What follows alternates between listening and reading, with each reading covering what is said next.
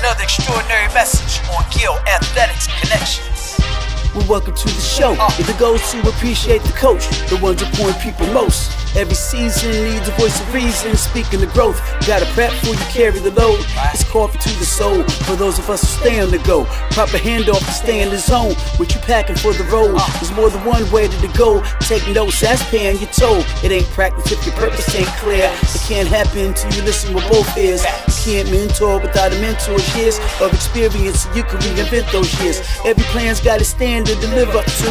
And the price sacrifice, can you give up you? It's a choice and a fight not a win or lose. It's not a ploy, but advice so y'all can make more moves. It's not about how to, it's all about why. You don't know till you know who you are inside.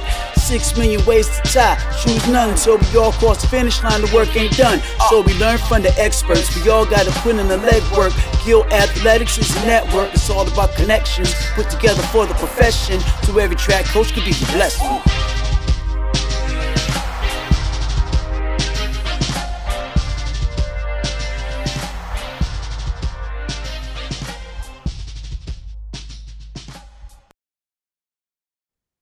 All right, welcome back to the Gill Athletics Connections podcast. I am your host, really humbled, man. I just have such a good time with this. I'm so glad you continue to come back week after week. But I'm your host, Mike Cunningham here at Gill Athletics. Uh, we've got another one. We just got over the hump. We just got done with episode 200. So we're going to have guest number 201 here today. Before we get started, kind of two things. One is I just want to apologize up front. I'm battling a little bit of a cold. So I've got this cough drop so I don't cough all during uh, today's episode. So if you hear me kind of smacking around with this cough drop, I- am so sorry. I'm not a good enough editor to get all those things out. So just uh, bear with me on this one. Uh, appreciate your patience.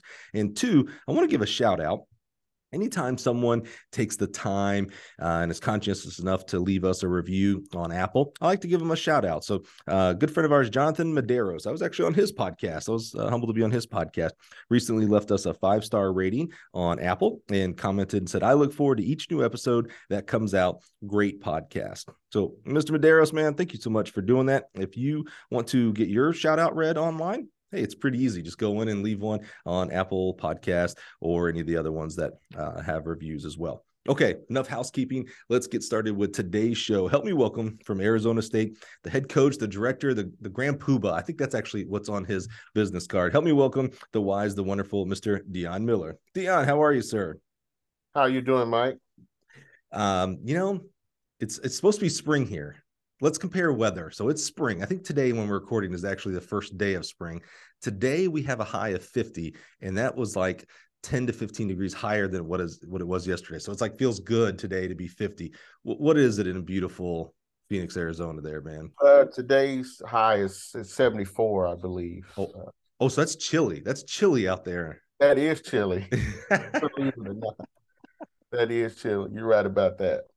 I remember I, I, used to coach at Ball State and then I went to Mississippi State. And I remember, you know, at Ball State, it was like, hey, if it's 32 degrees, we're going outside because we'd miss mm-hmm. half our outdoor season. And then I remember going to Starkville and it was like 70 degrees one day. And they're like, you know, they had long sleeves on and they're like, can we go inside? And I'm like, man, it's 70. Like it's just, it's all about perspective of what you're used to, man. oh, yeah. Oh, yeah. Well, we know it gets hot there at Arizona State, and we've got a lot to cover today here with you. So let's get hopping. Let's get going here.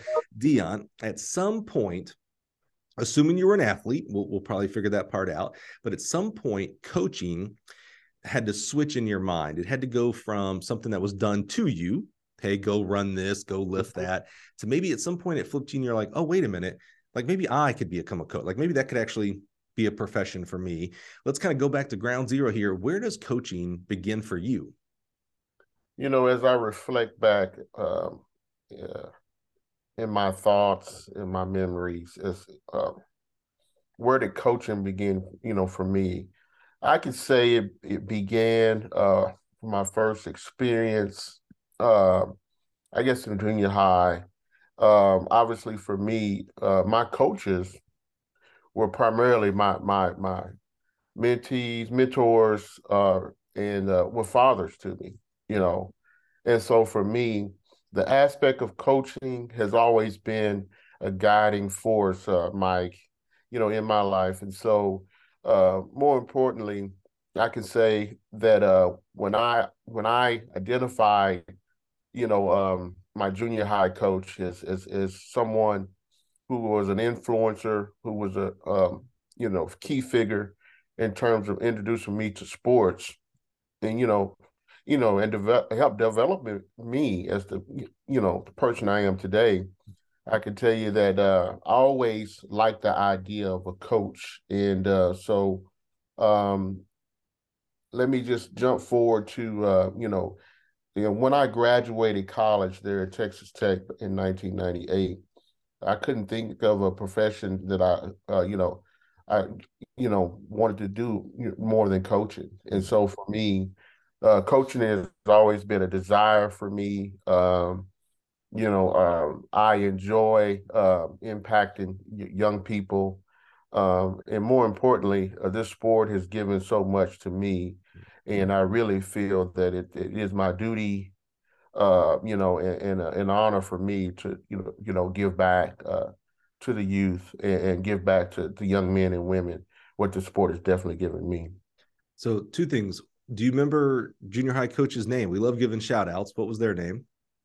Well, my junior high coach's name, you know, he's he's gone, but uh, Coach Austin is my, my uh, junior high coach's name. He coached but uh, obviously for me, uh, he was definitely a dear, dear coach to me. So, so when you think of Coach Austin, like it, it, was interesting to see your face as you started thinking about when you're talking about the role he played and the mentorship and how he, you know, helped you guide you through the sports first, and then you know through that comes life as well. Uh-huh. Your face kind of softened, like there was, like I could tell automatic, like oh, this is someone that's special to you. Oh yeah. As you look back now, because now you have perspective, right? You've coached a lot of kids now at this uh-huh. point. You've been through a lot. When you look back at your interactions with Coach Austin, and and maybe you can kind of like like almost like take yourself back there and you see Coach Austin working with kids in, at your junior high. What was it about his style that was so attractive to you? That was like, oh man, wait a minute, I want to please him. I want to be a better person for him. And then you end up becoming him. You become a coach. What was it about his style? Well, you know, it was just his his.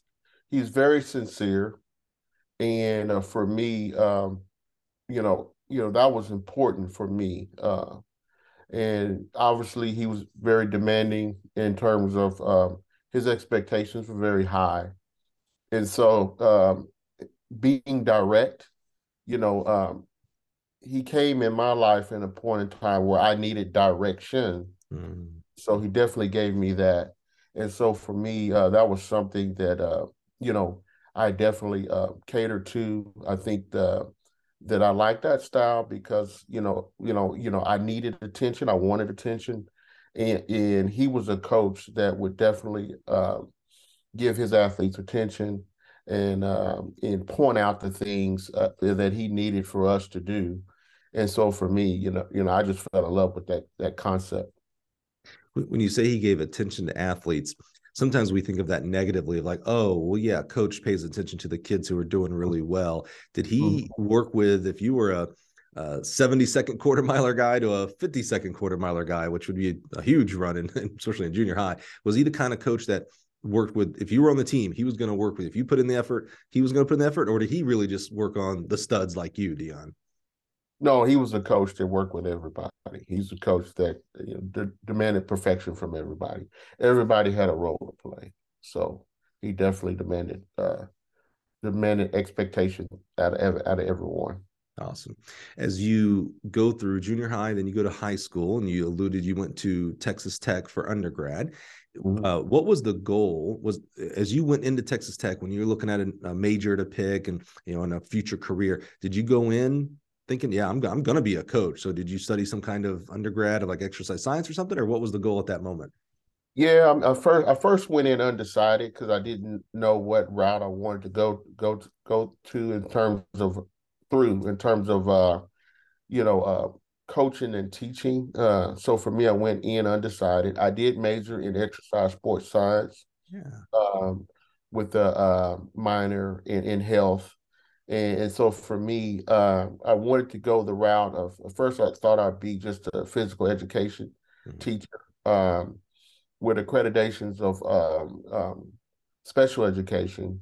And so my primary uh, goal was to be a uh, adaptive um, uh, PE physical education uh, instructor where I would uh, create individual education plans for the physically impaired or disability uh, children with disabilities, and so that was that was really my passion uh, in terms of that. And so uh, once I um, decided to go that route, got into it, um, uh, that was that was the route I went. I went in terms of um, just overall my undergrad, and and I always wanted that to be um, uh, something that um, you know, you know, obviously was very important to me uh, to to um, you know give back in, in terms of of and I, you know I catered towards that because I was introduced to uh, to that actual um, certification and really fell in love with it. So I really never really decided to get a degree in coaching. Uh, more importantly, I felt like with my uh, athletic uh, experience and you know uh, the things that I accomplished from high school uh, going into college, I felt like like those those those are going to be my greatest attributes towards coaching. So uh, I went the adaptive PE route. So explain that a little bit because that is, I mean, when I look at so you, know my heart for coaches in mm-hmm. general mm-hmm. is huge. When I look at when it's Special Olympics, special needs, uh, adaptive abilities, I mean, your heart. My, my, my best friend in this whole wide world. He's like my brother. His younger mm-hmm. brother had Down syndrome. So I, when I was in high school, I would help. I was um, mm-hmm. um not a tutor, but uh, an aide in those classes. And oh my, I mean, it is one of the hardest professions. You know, I'd watch those teachers, and now I see it in our school district here, uh, where I live in Illinois. I mean, you're you have to have a huge heart to be a teacher. Your heart has to, you have to have like five huge hearts to be in that field. What what why specifically that field? Did you have any background in that? Well, you know, I mentioned my junior high coach. You know, he had a he had a prosthetic leg, and, and so for me, um, once again, the, the very person that introduced me to sports you know, uh, overcame some adversities, and um, you know, you know, I, I I learned on I learned really quick uh, that um, you can't make any excuses. He didn't. He never make it, made any excuse, and uh, he had a prosthetic leg, and uh, and so for me, that was just something that I did that, that was very dear to me, and I, I felt like that would be a a great um, a, a great career to go into. Yeah, that is amazing. Wow. That is so cool. I love how the influence of people in your past affected your present and future, man. I love that. That's so awesome. So uh, you go to Texas Tech. Uh, was Wes Kittley your coach? Was he there when you were there? I you know, you know, Wes Kittley was was coaching at Abilene Christian at the time. Okay. Uh, uh, my coach, I had two coaches, uh, head coaches there at Texas Tech. Uh, coach uh, uh, Corky Oglesby recruited me. Um, and obviously he was my coach. Uh, and then obviously when Corky retired, um, Greg Shoulders became the head coach yeah. at, at Texas Tech. And so uh, he finished up my last two years, Coach Shoulders. Okay. Um, so that's that's uh, that was those are my two head coaches at Texas Tech. Not to spoil uh, as we go through the journey here, but I know you coached at Texas Tech, and I was like, oh wait, that'd be really cool. I didn't know if Wes was uh, your head coach or not. That'd have been really cool. So, what kind of um, uh, not not what kind of athlete you are, because it doesn't matter if you were a honestly a collegiate 60 second 400 meter runner or a 45 it really does not matter in regards to your coaching um, but what, what was your events and what, what, i mean you went to tech so i have to assume you were pr- pretty good. Uh, not many kids go on Tech's team that aren't, you know, pretty good kids. What kind of uh, what events did you did did you do? I I, ran, I was I mean I was a short sprinter, so okay. uh, I ran the 100 and 200 both relays. Yeah. So um, um, you know, I, I could say a, a very talented sprinter. Um, had a lot of upside. Um, started off at Texas Tech. Uh, obviously, we were in the Southwest Conference so I'm dating myself, Mike. Yeah, holy cow. so uh, you, you, can imagine uh, that was baptism by fire for sure. Uh, I was going to say, hold on, because we, we have plenty of people right now that are like Southwest. Did he mean Southeast Conference? Wait, I didn't know Tech was in the South. No, he means the Southwest Conference. And we've got to stay here for a second because the Southwest Conference was legendary. So, mm-hmm. talk to us a little bit about that conference. Who was in it? what was happening because it was. I mean, you think the SEC is great, and it is, and I'm an SEC homer, so I think it's amazing. The Southwest Conference was no joke at all at what they were doing. Talk to us a little bit about that conference. Oh man, we you know we had TCU, uh, we had obviously Texas Tech, uh, Texas, Baylor, Oklahoma. Yeah. Um, you know, um, at the time we had SMU. Um, you're talking about you know the the uh, granddaddies of them all in terms of great track and field program. Was Arkansas in there? Um, Arkansas was in there for uh, yeah, they were. Okay. I thought they were there for some point. Yeah. Okay. Yeah. Yeah. And and this was you talk about baptism of fire. Like this was a unbelievable conference. Unbelievable conference, tremendous. You know, you talk about the Bronson brothers at Rice, to a Deon Minor at Baylor, Tony Miller at Baylor. Uh, I mean, uh, whole nine yards. TCU had a slew of of guys that that you know that were very competitive, very fast. Um, so it was it was definitely uh, University of Houston. Mm. Um, you know, Chris Jones to Sam Jefferson. I mean, you could you, you just name them. it was kind of the conference back then. Yes, it was. Yes, it was. That's awesome. So you were a short sprint. I, I kept using quarter mile examples because I thought you were. Qu- I think I just think of you as quarter mile because everywhere you've gone, there's been great quarter milers there. So I just think of that in my head, like, oh, you must have been a quarter miler. But you were a one-two guy. Yes, sir. Any one guy. Any field event, any long jumping or hurdles or anything like that? Just straight one-two. Straight one-two. Straight one-two. Did you ever try them? No, sir. Never tried. Never tried anything, but I ran 100 and 200. That was my events for sure. If you don't want to try the hurdles or long jump or anything else like that, be really good at the one and two. And be like, hey, look, man, I, I need to focus. I'm pretty good over here. so you get this amazing degree uh, from Texas Tech, uh, exercise uh, and sports. Um, uh, would you say science or physiology? Exercise sports science. Sports yes, science, right? Mm-hmm. Uh, what do you do? So you you now you know you're going to be a coach, right? As you get mm-hmm. towards graduation, you're like, "Yep, this is what I want to do." What was your and this is where every kid right now you know, we're, we're it's in March right now. They're getting ready to graduate in May and June, and they want to be a coach. So they're like, "What is my first step? What was your first step? Did you go to graduate assistant, undergrad, volunteer? What did you do?" My first step, I went back home. Of course, I went back to uh, familiar grounds and I became the head uh, girls track coach at South Hills High School there in Fort Worth, Texas. Um, um, and um, they just opened up South Hills, so we had uh, freshmen only, and I, I, was to start that program. And so from South, I, I coached there for a year, and then I, I got offered, uh, obviously an assistant coaching position to go coach back at my alma mater, which is Everman High School there in Everman, uh, Texas, which is located just uh, about um, 10 miles outside of um, uh, Fort Worth city limits there, uh, south South Fort Worth. Um, and so Everman, I graduated from Everman, so I went to Everman um, and uh, coached there um, and obviously I, I under um, you know uh, Coach Atmore, who was who was my coach there there at Everman. Uh, I was his assistant, and so um, you know, so that was a great experience to go back and coach at my. At my I was going to say let's excuse me, let's get there, but real quick, as you started coaching high school and sound like uh, Uh, high school freshmen girls to start out with. What was that experience like? Because on one day in May, you were a senior 100 meter sprinter at Texas Tech. Mm-hmm. you were Dion. And then in let's call it January of the next year, you're Coach Miller. You're staring yeah. at these 14 year old girls, and it's one thing. I mean, you knew what you did for workouts, but I'm not sure you can sit there and look at 14 year old girls and go, okay, let's just do the same things. How did you, ad- what was your first like adaptation of like, okay, here's what I did, but here's how I need to coach?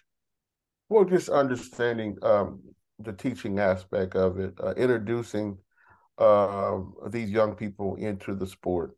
And so the difference was, uh, you know, I, I, didn't put a lot of expectations on them. Um, uh, my charge was to teach them how to how to work and teach them the events.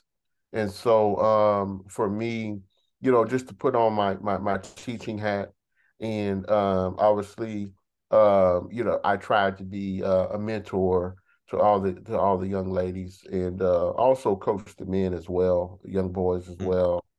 Um, and so, if you if you coach in the state of Texas, you get a coaching stipend, and so obviously for me, um, I was labeled the the the head girls track coach, but also coach hmm. work all the all the boys as well, and so just teaching them the sport. Obviously, as freshmen, uh, everything's new to you. Uh, back then, um, we didn't have a lot of our, our athletes that are, were running club track. And so uh, for me, it was the very first time that these athletes, uh, you know, experienced track and field. And, and so, uh, you know, I was, you know, we had some great athletes. And so uh, my mindset, you know, coming from a collegiate, you know, athlete going into a, you know, being a high school coach, uh, I wanted them to understand, uh, you know, the basis of things and, and, and how do you get uh, uh, to the point to where you're fortunate enough to get recruited and, and, catch the eye of, of some college coaches. And as a high school coach at this point, were you only coaching sprints, or were you also in charge of jumps or any other field events? Like I said, I was in charge of uh, on the women's on the on the girls side. I was in charge of you know, obviously uh, the whole program. But then uh, I primarily event coach. I coach. I coach the sprints. I had obviously I had a jumps coach as well as a distance coach. Okay. And so I coached the sprints on both sides, uh, uh, boys and girls. Okay. I, I, was wondering if you had to do an event that you didn't do. How did you adapt to that? But at this point, you're just doing the the sprinter sprinters at this point, both boys and girls. Yes. Yes and then you go on to your alma mater there at Everman. Now, this is unique. Your head coach, who coached you, is still there. Yeah, Coach Atmore. Yeah, how, how, does that dynamic work? You know, uh, uh, uh for him, uh, yesterday you were this 17 year old kid on the team, and now here you come as an assistant for him. How did that dynamic work out? Oh, it was wonderful. I mean, Coach Atmore, Atmore welcomed me back with with open arms, and of course, uh, you know, uh, uh, I didn't I didn't tell you this in the beginning, but I started off as a football. Um, um, at you know I, I, played football, and so um, that was definitely my number one passion. So not only did I um, you know uh, coach track at Everman when I went back, uh, also coached uh, you know football as well. And Coach Dale Keeling, he was the head coach at the time, and uh, so for me, I had a freshman. Um, you know freshman team that I coached there and worked with the freshman team, and then obviously worked with the uh, the track team. You know, in the spring.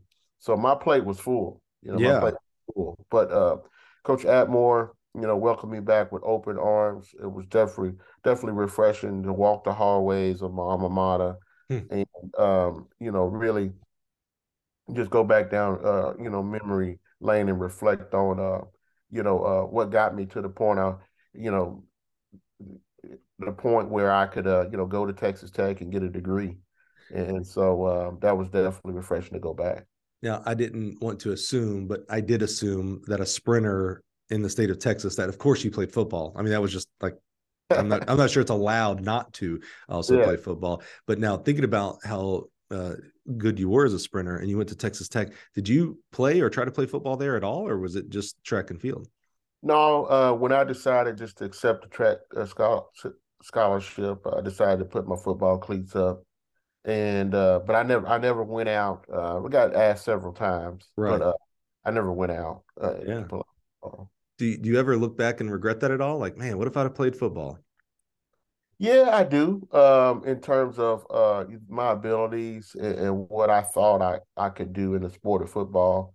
Uh, but uh, I can look back and say, you know, that that God has a plan, and His plan uh, was for, for, me to go out and, and get my degree at Texas Tech and run track, and so I just followed the plan, Mike. Just follow the plan. That's the way to do it. If, if any, if every athlete would just do that with their coach too, just follow the plan. We'll, we'll be okay. We'll, we'll get there much easier. right about that. Right about so that. you're at Everman, you're coaching football, you're back to some football roots here, mm-hmm. and you're coaching with your former head coach. Did you so he coached you uh, in the sprints and now you're coaching sprints there. Was there a any stylistic difference that you had picked up from your time through Texas Tech and even your year at uh, South Hills that conflicted at all with his style? And if so, how did that? How did you guys work that out? Well, I, let me. I have to correct you there. Uh, coach Charles Stewart was my head coach when I ran. Okay. And Coach Atmore was the assistant. Coach Atmore assumed the head coaching job. Um, uh, obviously, uh, uh once I graduated, mm-hmm. and then after you know I graduated. So when I came back, Coach Atmore was the head coach. Right. And so I can tell you that, uh, you know, uh, God rest his soul, Coach Charlie Stewart. Uh, Coach Coach Stewart was, you know, our defensive coordinator. Uh, so he, he, definitely had that mentality of of you know uh, high expectations. Uh, he was very aggressive with his tone, which I you know which I cater to you know as an athlete. Mm-hmm. Um, and um, you know so for me, um, you're talking about um, you know it was it was just like a safe haven for me because mm-hmm. Coach Atmore obviously he coaches in the sprints, and so um, in, in, in him working with us in the sprints, um, you know, um, I felt I felt like I was at home, and um, you know, you know, it was just back to business as usual. Yeah, nice. And how many years were you there at your alma mater? I stayed there uh, for a year and a half, and so, so I decided, you know, um, to go to Texas Tech. You know, after Coach Kittley um, got the job, I think during '99, 2000, um, I applied for the job. He had a job opening, and and so uh, the first year, his first year there, you know, I you know I um I decided not to go, but then you know I assumed the position there at, at uh, Texas Tech. Um, the um fall of 2000 fall of 2000 were you so this year, these two, two and a half years of high school coaching, did you always have in your mind that you wanted to coach college or were you completely like is this texas tech thing was a uh, i'm gonna call it a dream come true because you wanted to go to college or was it because oh it's my alma mater as well? Like there's a draw there possibly too. Well i uh, you know had a tremendous opportunity to coach in high school so i wanted to experience that and so going in, uh, it was baptism by fire. You talk about, you know, uh, hats off to, to these football coaches, especially young coaches that are going out scouting. You know, uh, mm-hmm. you know, leaving on Thursday night. You know, uh, coaching freshman football, coaching JV football, then have to go scout and get the scouting report back That's for right. the team. You know, so for me, I did all that, uh, man, and uh, mm. you know, loved it, loved every bit of it. But uh, there was something missing in terms of you know, I always like the the um I guess the you know the, the the, feeling that I had, you know, being at that national championship, you know, and, and track and field. And so fell in love with the sport in terms of, you know, um, you know, coaching, uh, you know, uh, high school. I was like, you know what? I wonder if I could coach at the next level. Hmm. And so when the opportunity came, you know, I just took advantage of it. Definitely did. And you you had a fork in the road there, kind of two forks, right? One is stay high school, another one's go collegiate. The other one there is you're coaching football. Any thought to continuing down that path and coaching football, whether it's high school, college, and beyond? You know, I never thought about it, you know, to that aspect, uh, you know, but that could have been an avenue that I could have went down. Mm-hmm. Uh, you know, you got, I can tell you that same uh, freshman football team I had, uh, uh, they you know they went on to win the state state championship as varsity. Wow. Uh, you know those young men, and then they graduated. So it was exciting to see those young men, you know, win the state championship there at Everman. Uh, but you know, you know, uh, those guys, uh, you know, th- did a really good job. And, and now those coaches, you know, you know, because we got like Coach Leon Paul. He's the he, mm, yes at Lancaster High School. Mm-hmm. Uh, he was on that on that freshman team. Oh, is that right? Oh, that's oh, so yeah. cool. Yeah. Oh, yeah. yeah. So, uh, uh, yeah. So it was exciting, you know. Uh, but you know, um, you know, never, never really went down that that road. Uh, but uh, it definitely, uh, if I'd have had someone like you to, you know, put that on, you know, uh, you know, you know, pose that to me, uh, maybe I would have thought thought about it. But no, track is my passion. I love track and field, and so I took advantage of the opportunity. Who knows, man? You could have been a fired coach who's getting paid seven million a year to do whatever you want. You know, you never know. That could have been the path. Yeah, you never know. You never know. I sit back, you know, when I um, first got into coaching, I was sitting in my fraternity house, staring at the high school, De La Salle in Chicago, and watching football. You know, their their field was right there, and maybe similar to you, I had such a passion for track. I called the track coach up to see if he needed a volunteer assistant, et cetera, and that set me on my path to coaching. Which you know, you, you and I have uh, been very uh, similar. We had a lot until I got out. We had a lot of the you know journeys together there, and uh, and I was you know now that I sit back, I go, what if I'd have called the football coach? Maybe I'd have been a million dollar coordinator get fired. I'm still okay. I just made the wrong phone call. Maybe no, I, I made the right phone call. You, you did so, too. You made Maybe the right so. decision too. So you get to Texas Tech around 2000, which I didn't know that because that's awesome. You and I, I don't know. Do you remember when you and I first met? Um, I know I don't remember. I see. This is you're much more important to me than vice versa because I oh, remember oh, okay. exactly where we met, my friend. It was the 2001 uh, Junior College Championships in Odessa and okay. I was the head coach at Neosho. You and I were sitting oh, in the wow. stands, and I was just enamored that a guy from Texas Tech was right there. I was like, oh, I want to talk to this guy.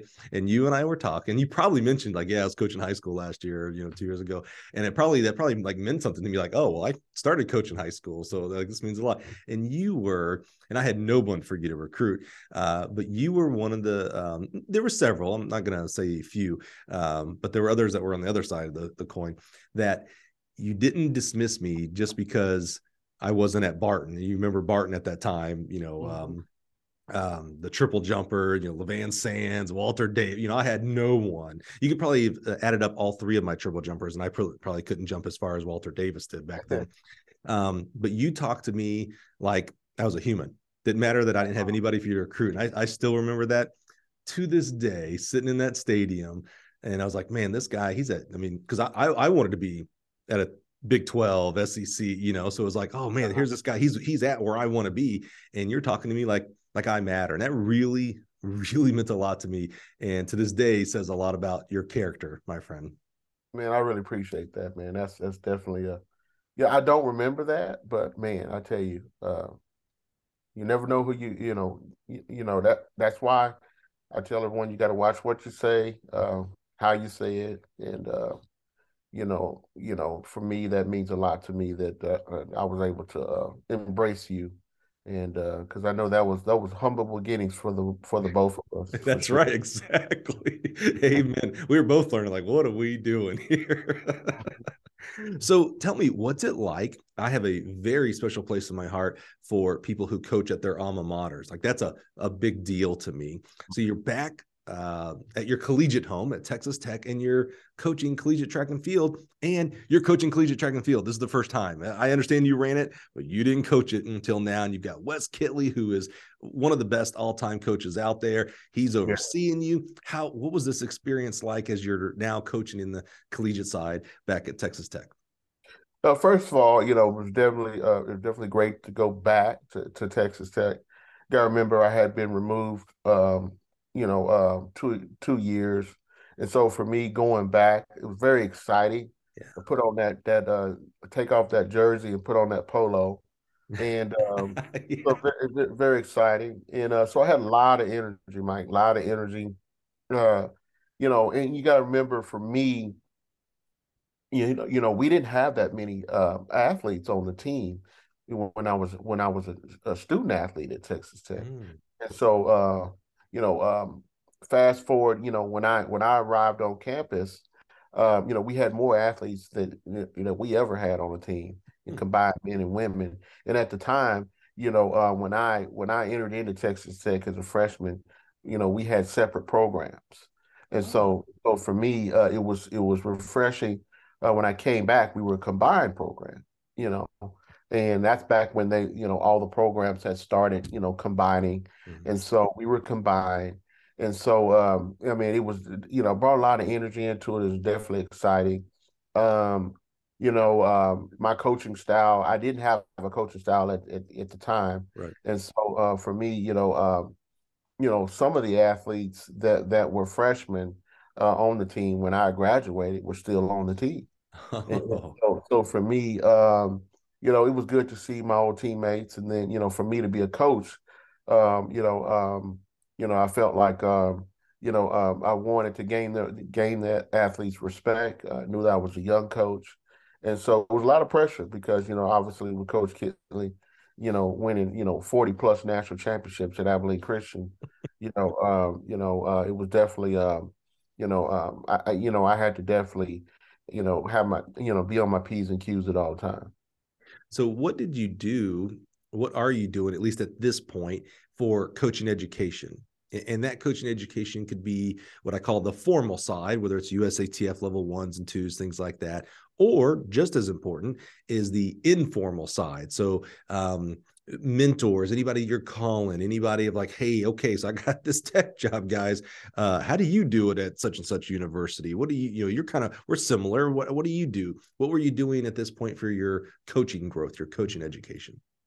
Well you know i had no knowledge of coaching certification hmm. at all until i started coaching high school. And so um you know i had several opportunities to uh you know go get my level one certification and uh, so for me, you know, I had no knowledge uh, uh of, of of that as all, at, at, all, and I really didn't have the time. You know, you know when I was coaching football mm-hmm. and, and coaching track in high school, and so when I went in to Texas Tech, you know, that was one goal for me to do my level one, mm-hmm. and and so um, you know I had no no no you know higher education in track and field at all, other than my experiences. Mm-hmm. And so I really leaned on that, Mike, in terms of uh, going into the job. Um, and then, you know, you know, to answer your question about now, you know, uh, for me, you know, I, I try to, uh, you know, surround myself with with, with like minded people. Uh, you know, you never stop learning, you know, in this sport. You know, and so just talking with the you know best coaches in in, in the in, in the world as well as in the country, you know, and you just um, you know, over over a co- you know a cup of coffee or mm-hmm. you know sitting down and just having uh you know you know you know real honest uh converse, conversation about uh you know you know the X's and O's in terms of track and field, you know, um, and so uh you know I, I, try to put myself in the classroom anytime you know mm. I have an opportunity to, to sit in in, uh, in front of some coaches that uh, that I really respect for sure. I like how you put that. I try to put myself in the classroom, and you're not talking about the physical classroom of like going to do certifications necessarily. You're talking about if I'm, uh, I'll use a common friend of ours, Mouse. If Mouse and I are talking, uh, if I'm smart, I'm in the classroom. I'm listening. I'm asking questions. I'm not talking all that much. So I like how you put that. Like I'm always trying to put myself in in the classroom. Mm-hmm. Yeah. Where, where, where, did you know? Not everybody thinks that way. Um, where does that come from? Is that were any uh, family members teachers, or obviously there's some a lot of influence from um, Coach Austin back in the day, but wh- where does that like? Hey man, I need I need to put myself in the classroom. Well, you know what? I, I think he just started off from Sunday school, going to Sunday school, yeah. and uh, you know, um, sitting in church. You know, um, my grandmother was a stickler, and she demanded that we we uh, you know we go to Sunday school, and, and so for me, I grew up in the church, and, and so um, you know, um, having having that influence, you know, I I think it just taught me, you know, how to uh, you know how to listen and, and uh, how to listen, you know, and learn things from others. And so I just always just uh, kept that mindset in terms of when I'm interacting and I'm talking with someone. Uh, you can always learn something from someone, you know, and that, that's very important to know you know, is that you know, um, never think that you you're better than that person um, sitting on, on the other side of you. And so for me, I try to put myself in the classroom. I try to humble myself and, and make sure that I'm really hearing and understanding, um, you know, you know, our conversation. And uh, so for me, you know, I just felt like that. I mean, I feel like that that's just something that it's kind of comes natural, to, you know, yeah. to me uh, in terms of just how I was raised, for sure. That's, I got kind of got an old soul, Mike. Yeah, well, I was gonna say there's two good lessons there. One, Sunday school is important, and two, listen to your grandma. That's a really good lesson. oh yeah, oh yeah. I love that. Well, how long were you at Tech, and how does it go? Well, um, I, I, I, was at Tech for a while, but I'll have to take you guys through you know that, that timeline. So, I stayed there from uh, uh, 2000 to 2002. Okay. And then, you know, obviously, uh, believe it or not, Coach Dave Smith, who's the head coach at o- Oklahoma State, we were both, uh, uh, you know, we, we were both uh, assistant coaches at Texas Tech under Coach Kittley. And so um, Dave Smith, who was really good friends with with uh, Greg Metcalf, mm-hmm. uh, so Greg Metcalf got the job at Washington, uh, the head, the director job there in 2002, and he needed a sprint coach. And so I had never lived outside the state of Texas. Yeah. uh, and so uh, you know, Dave Smith asked me, "Hey, what do you think? Uh, hey, he's looking for a, a, coach. Would you be interested?" And I was like, "Yeah, I'll be. De- I would be definitely be interested." And so, um, you know, Coach Metcalf gave me a call. We had we, we had several conversations, and lo and behold, I I was flying up to uh, Seattle. Um, uh, the uh, fall of uh, what obviously uh, at the University of Washington on the quarter system. Mm-hmm. Okay. And so um, I had uh, plenty of time to make decisions. So I did not, you know, accept the job until late, late summer. Mm-hmm. And so, uh, well, and then I went on into the fall, probably three weeks into the uh, fall training at Texas Tech, um, you know, uh, until I actually, uh, you know, um, relocated uh, to to to UW. And so, uh, so that was my that was my my um, two year stint at Texas Tech in the beginning. Yeah, just say don't don't fast forward because I know where you're going to go because there's yeah. some there's some a couple things to unpack there. First of all, I'm going to put this out into the podcast world. You mentioned Dave Smith. Uh, he has verbally committed to be on the Gill podcast. So oh, wow. I love that you. I did not know Dave was at Texas Tech. That's awesome. I can't wait to bring that up when we get to do our interview. Uh, but yeah, Dave is on board, so we'll have him here uh, coming up here in the next couple of months. Which so I love that. Let's talk about this. Two things. One is you let's let's go with this angle first. So what was it like going this is your first time out of state and you don't just go to like oklahoma or uh, uh you know uh, maybe arkansas or something right? You go to the pacific northwest beautiful beautiful seattle. University of washington's campus is gorgeous. That that river oh. right there. Come on man. It's gorgeous. What was that like for you uh southern texan boy went to texas tech and now you are you're, you're in fish market land. You're up there. How how was that experience? Oh man, it was a culture shock at first. I mean, um, unfamiliar territories, uh, but yet uh, so refreshing. It was like fresh rain. I mean, to go to the Pacific Northwest uh, to see the mountains and the Puget Sound and ride the ferries and, and you know the the evergreen trees. The view uh, driving to work was was absolutely oh, gorgeous. Oh, sure, yeah and so um, it was it was a tremendous experience for me. What about the difference in you know in Texas? If I throw a stone no matter which direction, I'm going to hit a recruitable athlete for almost every level there is. There's just so much talent there. In Washington, a great, uh, and specifically the uh, the whole Northwest up there, great track talent, but just not the same depth as you have just even in Texas. Not even counting the, the Southwest or South uh, there. How was it um, culturally, recruiting wise, and what you were trying to get done? Also, the goals of UW would have been different than say the goals mm-hmm. at Texas Tech as far as how you were going to get the job done uh, by the athletes. How did that? How did you uh, adapt and uh, thrive in that atmosphere? Well, I mean, I took my same um, my the same energy I had recruiting at, at Texas Tech, and I went in uh, went went in with uh, um, high expectations. And first of all, the the track community in in, in the state of Washington is is it's very you know it's it's very prominent. I mean, everybody embraced me. Uh, everybody was excited that that that I accepted the position. And believe it or not, there's some talented athletes in the state of the state of Washington. Oh yeah, no, I believe. Not as to your to your point, uh, not as much depth as it, you, you would be in a state of Florida or a state of uh, Texas. Uh, but um, you know, I, I guess I could say that um, you know at that time uh, there wasn't a lot of uh, you know track clubs.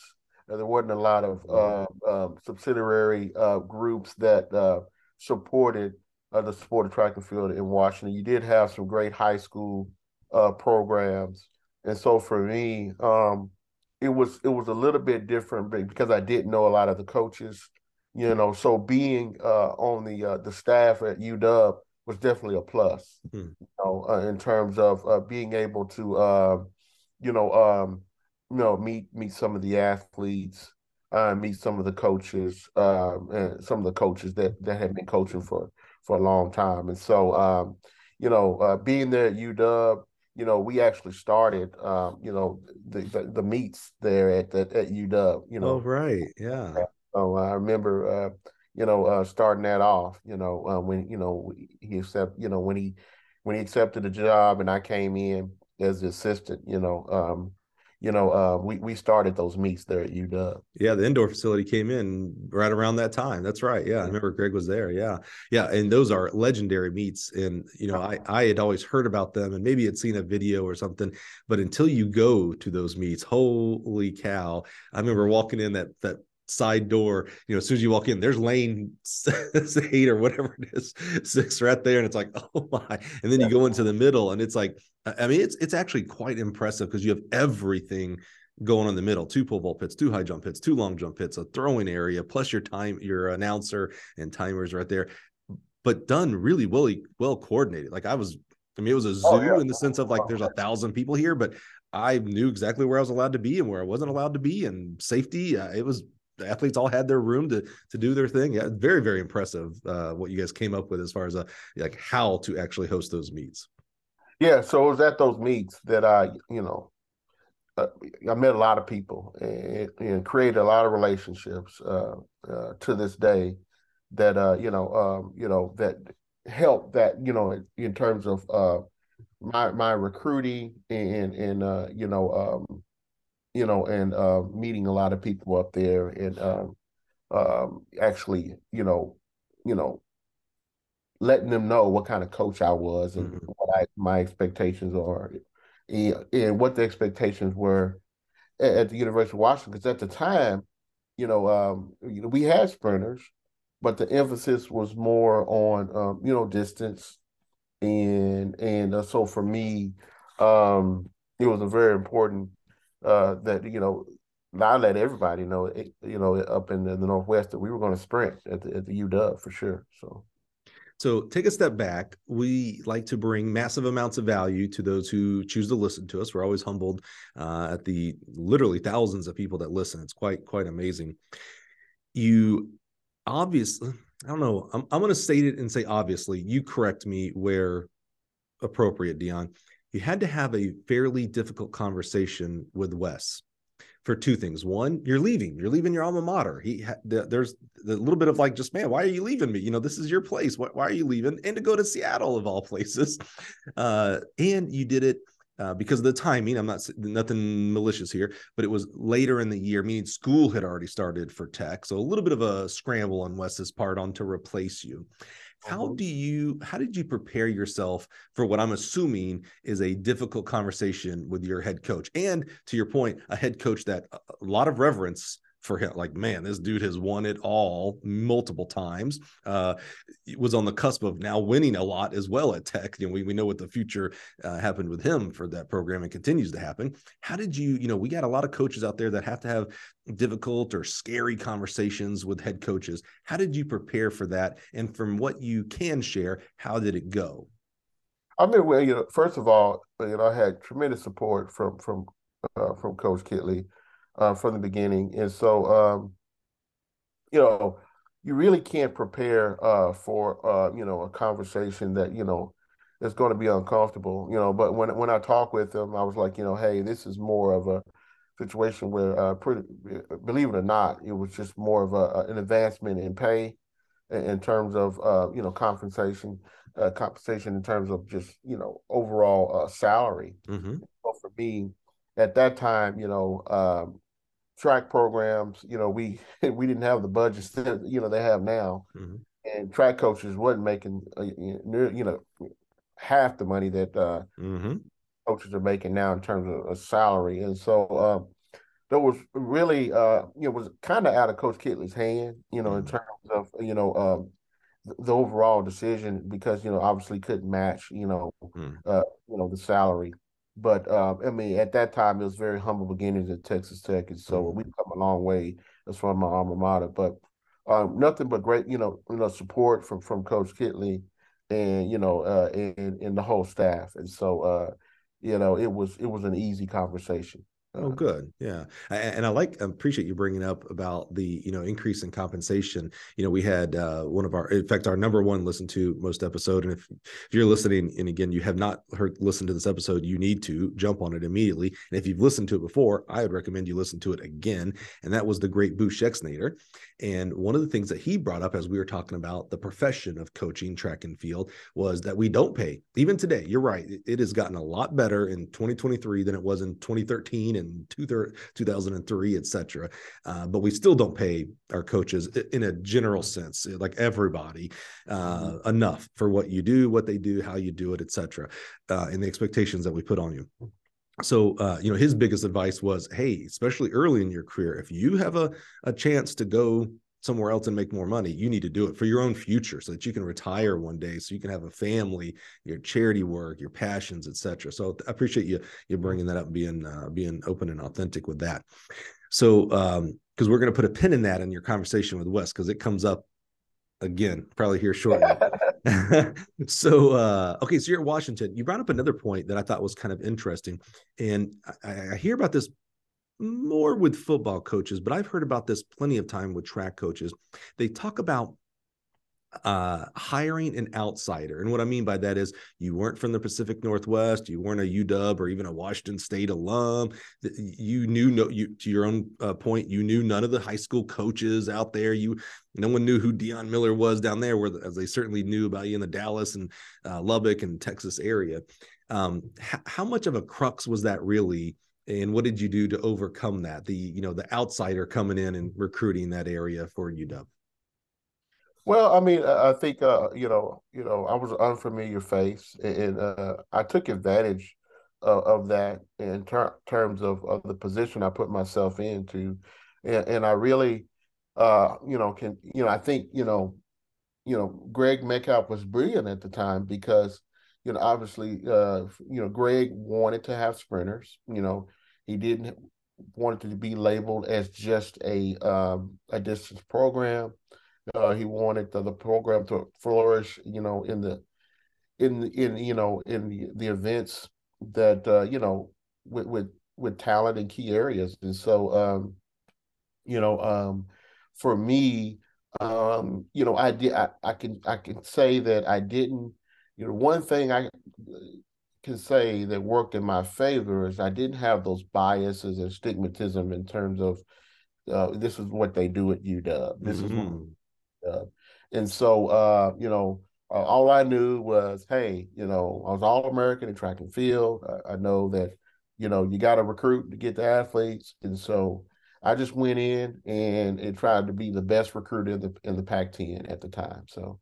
Uh, So- that that was that was my that was my motivation. So you don't think it um, held you back that you didn't know Bothell High School and all these other schools and things like that, right? You were just, you still were Dion Miller and Colin with Huskies after your name, right? Oh yeah, I felt like the brand was strong, hmm and, and I feel like uh, you know, with my ability to c- communicate and, and talk with coaches, uh, I felt like it would, you know, it would be a great, great plan to, you know, to, you know, of attack. And so it definitely worked. Uh, you know, we were able to recruit some some outstanding young people. Um, and um, you know, you know, obviously I didn't really know that much about UW, but I can tell you, you know, uh, at the time, uh, uh, Barbara Hedges was the AD, and uh, Rick Neuheisel was the head football coach Right. and uh, you know, Barbara, she was definitely someone. I, she's definitely someone I can tell you that you know, you know, um, ha- had those conversations with me that that really meant a lot to me. You know, in terms of just you know believing in yourself and, and, uh, you know, um, you know, trusting your instinct. And, and so, um, you know, Barbara, she was the one that would motivate me all the time, like about, you know, hey, you know, we could get athletes here at, at UW. And I remember my, one of my first recruiting um, official visits. uh, I took that. I had taken the recruits to Applebee's. You know, I'm like, okay. I mean, uh, you know, I'm from Texas at the time. A- Applebee's was was definitely a place to go, and Mhm. and um, she was uh she brought me in and she was like, oh, you know, well, coach, what are you doing? I'm like, what do you mean? I said, well, you know, that, that, it never is good when that's the first question. Yeah. What are you doing? yeah. This is the University of Washington. And you know, uh, all respect to, to Applebee's and, and you know that franchise, but we we want we want our we we want our recruits to uh, experience you know the Pacific Northwest. So the Daniel's Broilers, the Space Needles, the Metropolitan Grill. So I got my first lesson into uh, you know uh, you know how we do things at UW, and so uh, hats off to Barbara Hedges because you know she definitely gave my chain and straightened me up real quick about uh, recruiting. But that was and, a lesson learned. We'll stay on Barbara for a second. Was she the she was the AD of, of Washington? What, what in the world? And I mean this in all great sense because I love hearing that. What is the AD talking to an assistant track coach? like that that's impressive to me i mean most of the time oh, yeah. we, we, think that oh any ad specifically a power five but any ad doesn't care about the assistant track coach like, they don't even know their names here the ad is like mentoring you counseling with you like helping you like knows your name that that's quite impressive oh yeah oh yeah barbara she was definitely like a, a mother to me um, she knew that that i was a young coach um, you know, you know, up at, uh, up in the Pacific Northwest, straight out of the South, and she made sure that she looked after me. Uh, and and so did Greg, and, and so did Marie Tuite, who was a sports oversight mm. at the time.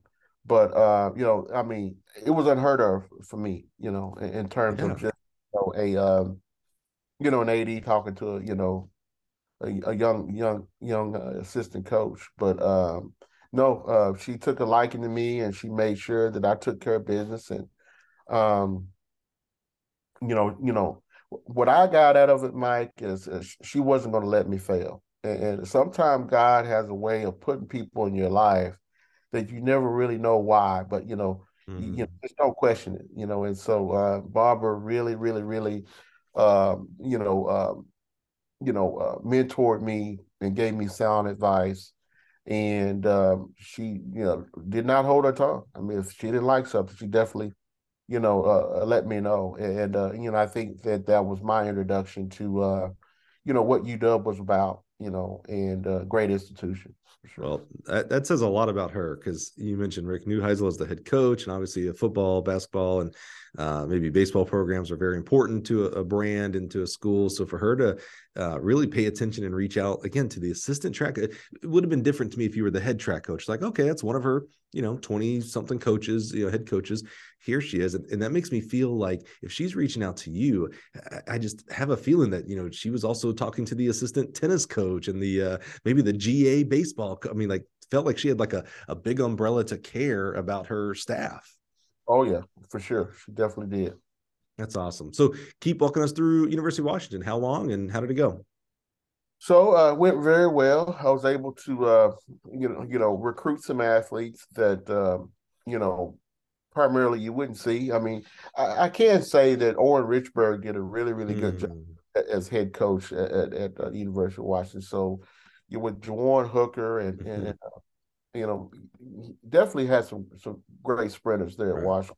So, you know, um, fast forward, you know, there had been a little bit of sabbatical in terms of, you know, um, you know, sprinters that were being recruited there at the University of Washington, and so um, had a great stint, you know, in terms of recruiting. I mean, we were able to bring some kids in from across the country, um, and you know, and um, you know, um, I I I would consider a you know successful um you know you know you know stint there at, at the University of Washington. You know, um, people like Ashley Lodree, Jordan mm-hmm. Bowles, uh, Shane Charles, uh, Ryan Brown. You know, mm-hmm. these were athletes that were there at the time that we we, we recruited. Uh, that were able to, to do some great things on on, on a, at a national level, um, and then you know obviously, you know, being in the Pac-10, you know, we, you know, we are able to, um, you know, uh, see see a lot of the other Pac-10 schools at, at meets, obviously at the conference meeting. So, Coach Daryl Anderson mm-hmm. uh, was the assistant, um, you know, coach at, at here at Arizona State at the time. He had just got promoted to associate head coach, and so uh, his role was to uh, find someone to come help him uh, coach the sprints at Arizona State. And so uh, Coach Kraft and Coach uh, Darryl had given me a call um, and, you know, asked me, was I interested? Uh, of course, I shared an office with, with Kelly Kelly McDonald, mm-hmm. now now Kelly Bean. She's with Boost Treadmill. And so um, Kelly had, uh, you know, told me all about Coach Kraft and Coach Darryl and uh, you know, thought it'd be a you know great situation for me. And so, uh, you know, uh, I decided to, uh, you know, if I felt like I said, okay, if I want to stay in this sprint game, uh, I, I I need to go somewhere and learn. Uh, uh, uh, one, you know, you know, at, at the time, Coach Anderson was considered one of the best sprint coaches in, in you know in the world, you know, um, and so um, you know, it was a no brainer for me to uh, accept the position to go to the university. I'm going to come here to Arizona State as an assistant, and uh, and that was the uh, you know fall of 04. So, a lot of exciting times because you mentioned Da, who to this day is one of the top coaches in this country in this world for sprints. I mean, this guy he, he is amazing. Love Da so two things there one is i want to know more about working with him like how did that shape your coaching again we don't talk x's and o's but how did that shape your thought process when you were looking at athletes and maybe expanded into recruiting and just how you carried your own self and what you did in the office for those kind of things. But also you know you mentioned that you you said the word try and i'm not a big fan of the word try. Two words I, i'm trying to like eradicate from our vocabulary just and try because with try you know i'm a big yoda fan right? You do or do not. You don't try you know try allows you to to uh, to failure to be a part of the option. And you mentioned earlier that you try to stay humble. You don't try to stay humble my friend. You do stay humble. Um, and so here here's another example of that. You are the sprints and I assume hurdles coach at University of Washington. You you you you direct who we're recruiting, how we're going to uh, perf- uh, practice and perform, and what they're going to run in the meets. And you go to Arizona State to be DA's assistant. Now that that's humbling. You're, you're taking a step back in the sense of your role of who you are as a sprint coach. So talk to us about two things. One, start with how um, how did how did you do that? I mean, some people, uh, you know, ego ego's not bad. Bad ego is bad. Some people could have allowed their bad ego to say, "Yeah, I know it's Arizona State and all, but uh, I direct my own sprint program how did you, how are you able to take that step back and maybe see the future of like hey if i take that step back and be da's assistant this is going to work out really well for me long term? Well you know eh, for me uh, you know um, when you look at the uh, the ideal situation you know i you know, I tried uh, to look at it more in a, as an opportunity in terms of of growth. Um, you know i didn't let the position itself uh, mm-hmm. blur my vision you know of of you know um, in terms of my you know my futuristic goals mm-hmm.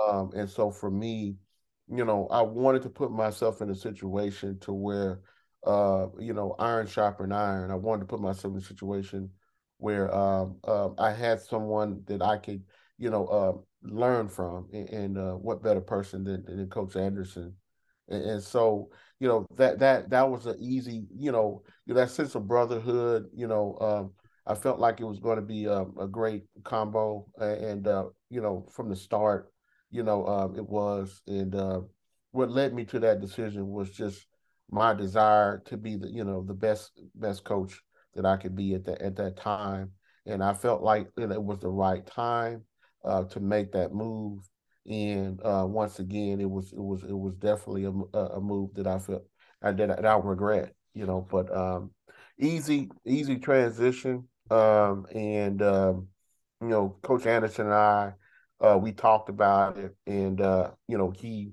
what he did was he assigned me the women to coach the women, and under his under his leadership, and so uh, he was going to you know watch over me and, and make sure that you know I I was successful, and he did he did that, and uh, you know, but we were only you know, believe it or not, we were only uh, together for you know uh, four months because obviously he took the position at, at TCU uh, just going into the spring. Uh, my first year there at a at uh, at uh, Arizona State.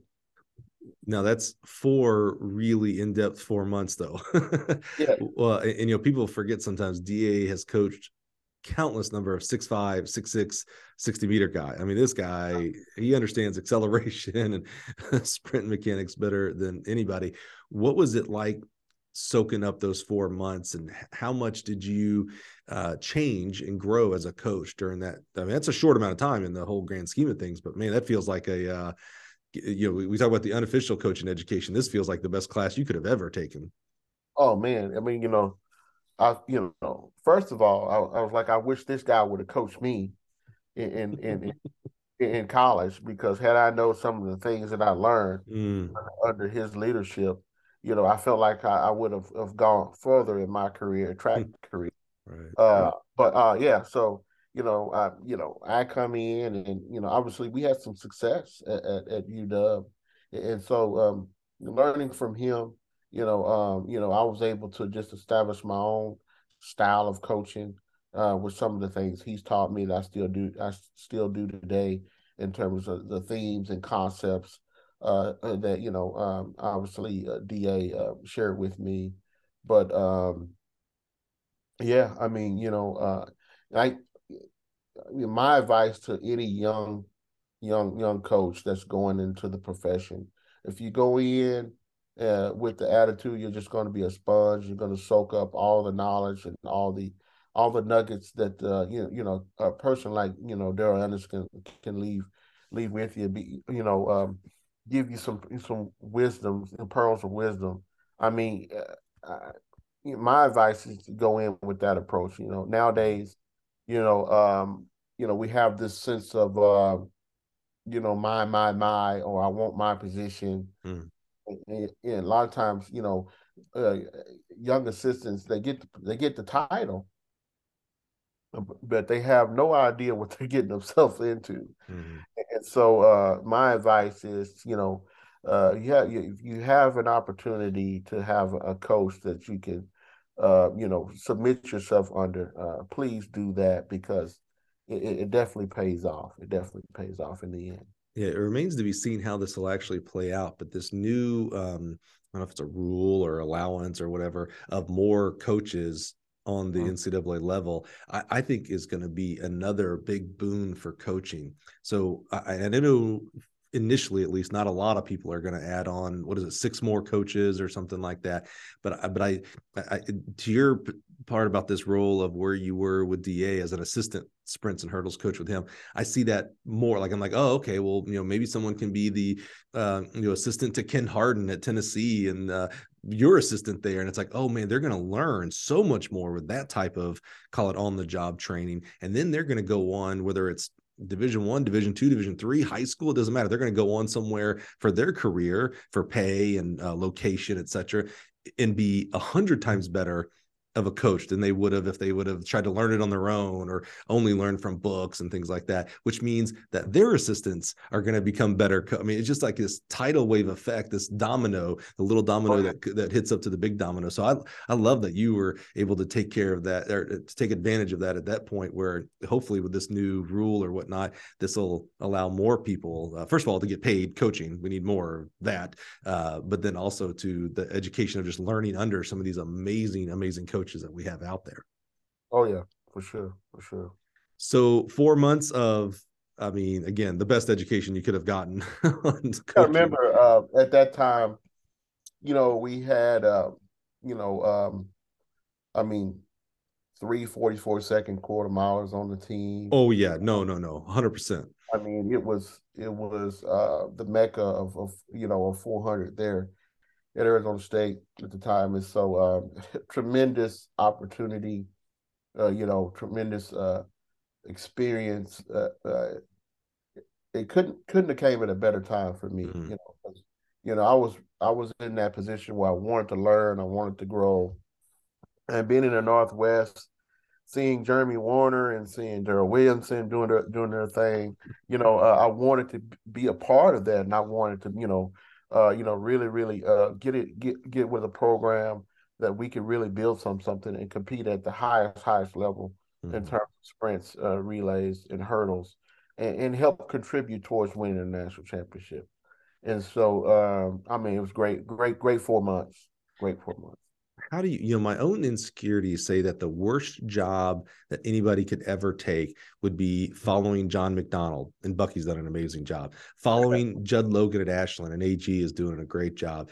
Um, i just already i feel so much empathy to the future person who when mouse retires like that just seems like the worst again it's my own insecurities like that is the worst person to follow. You you cannot trump them. I'm sorry they have just done so much how did you step into D? I mean, like you said, Arizona State was rolling at this mm-hmm. point. I mean, literally at some of the top of the NCAA's ever seen at this point.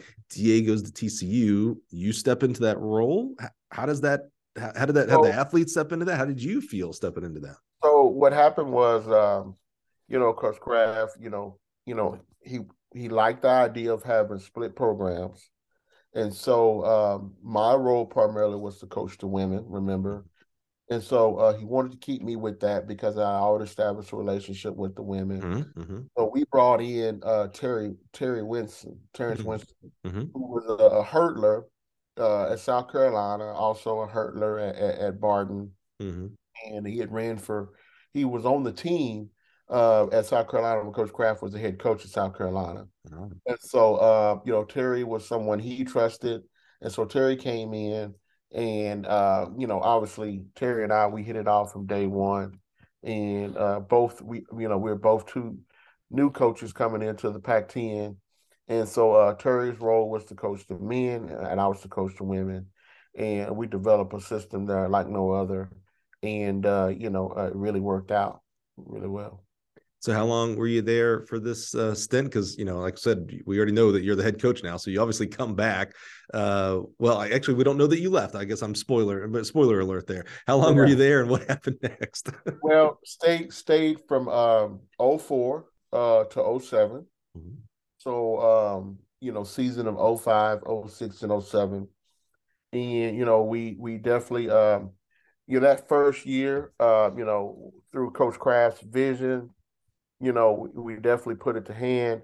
You know, um, obviously um, in 05, you know, we were able to do some really good things. Um, and then in 06, we were able to, um, I think we were third um, indoors, fourth outdoors. Um, and then, um, you know, obviously we were we were um, third in cross country as well. Mm. then, um, and then you know, 07, uh, you know, as everybody knows, we won the indoor and outdoor championship, so we swept indoor and outdoor uh, team titles. And um, what's that like? I mean, you're talking about a. Uh, don't want to pigeonhole you and say once in a lifetime opportunity, but oh my, no one does this. I mean, it, winning is so hard. You know it because you've done it. How do you do that? I mean, what kind of like lightning struck? There has to be some luck involved. You have to have someone drop a baton or something like that. But you also have to fire on all cylinders yes, across all boards. Talk to that's a really unique thing. Talk to us about that uh, experience. You know what I learned um, early on was that you know you definitely got to have a plan. You know, and you got to you know obviously you got to have a contingency plan. Mm-hmm. And, and, for me, um, you know, you know, being around, uh, you know, a mastermind coach like Coach Kraft, you know, where mm. he pays attention to detail on everything um, you know, we we just prepared ourselves uh, for what to what was to come, and you know that started off with the recruiting. That started off with the, um, you know, um, you know, um, the everyday preparation, which Coach Kraft had it, had had his hand in everything. I mean, he demanded uh, perfection every day, you know, in everything that we did, you know, we did, and so um, I think from that style of you know as a director, being able to put his hands on everything thing and just check the box and make sure everybody was taking care of business. Mm-hmm. I think it started off with that. And then, um, you know, recruiting talent in key areas. You know, uh, how do you win?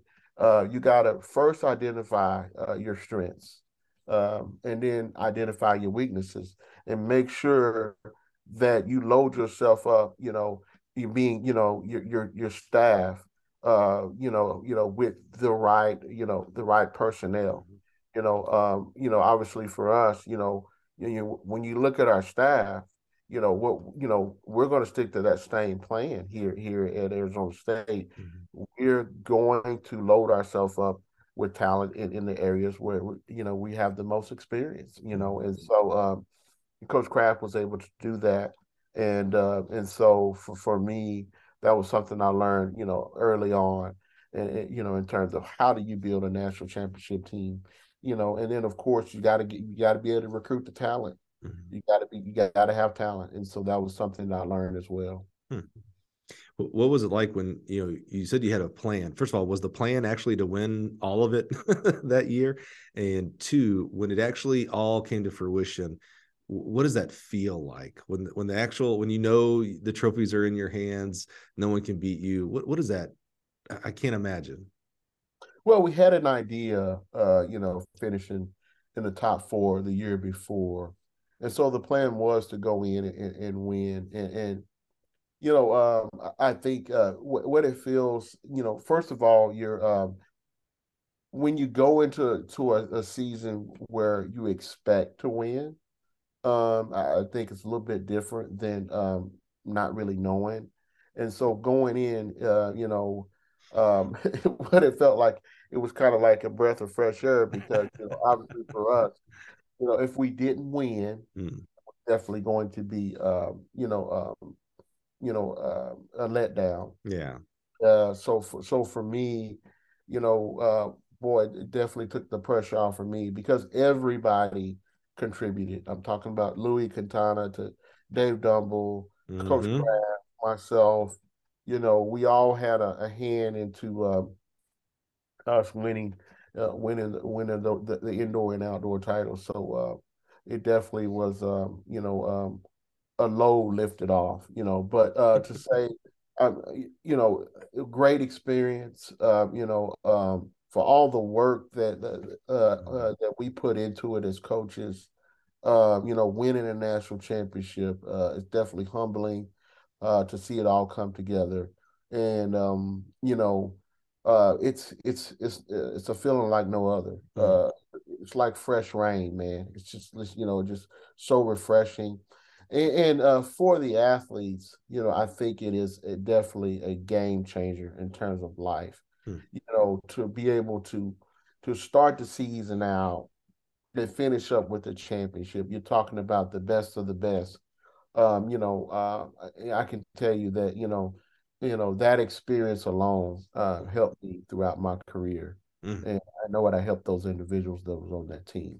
Yeah. And, uh, you know, and uh, we won in the women, and so uh, believe it or not, the men in 08 uh, won uh, indoors, and I think uh, you know, like I said, you know, um, winning, you know, winning is contagious, you know, mm. and so the men won it, it outdoors in 08 which uh, which goes to my timeline, like you said. Uh, so I, you know, we won the national championship there and in Sacramento, and um, you know, uh, obviously, uh, Coach Kittley and I, you know, were very tight. We still, you know, we were having conversations and we talked all the time, and so uh, you know, um, had an opportunity to uh, to go back uh, to Texas Tech and uh, and so um, it came a little bit late in the summer, uh, but um, um, you know, I, you know, obviously for me, um, you know, uh, it was an opportunity for me to go back,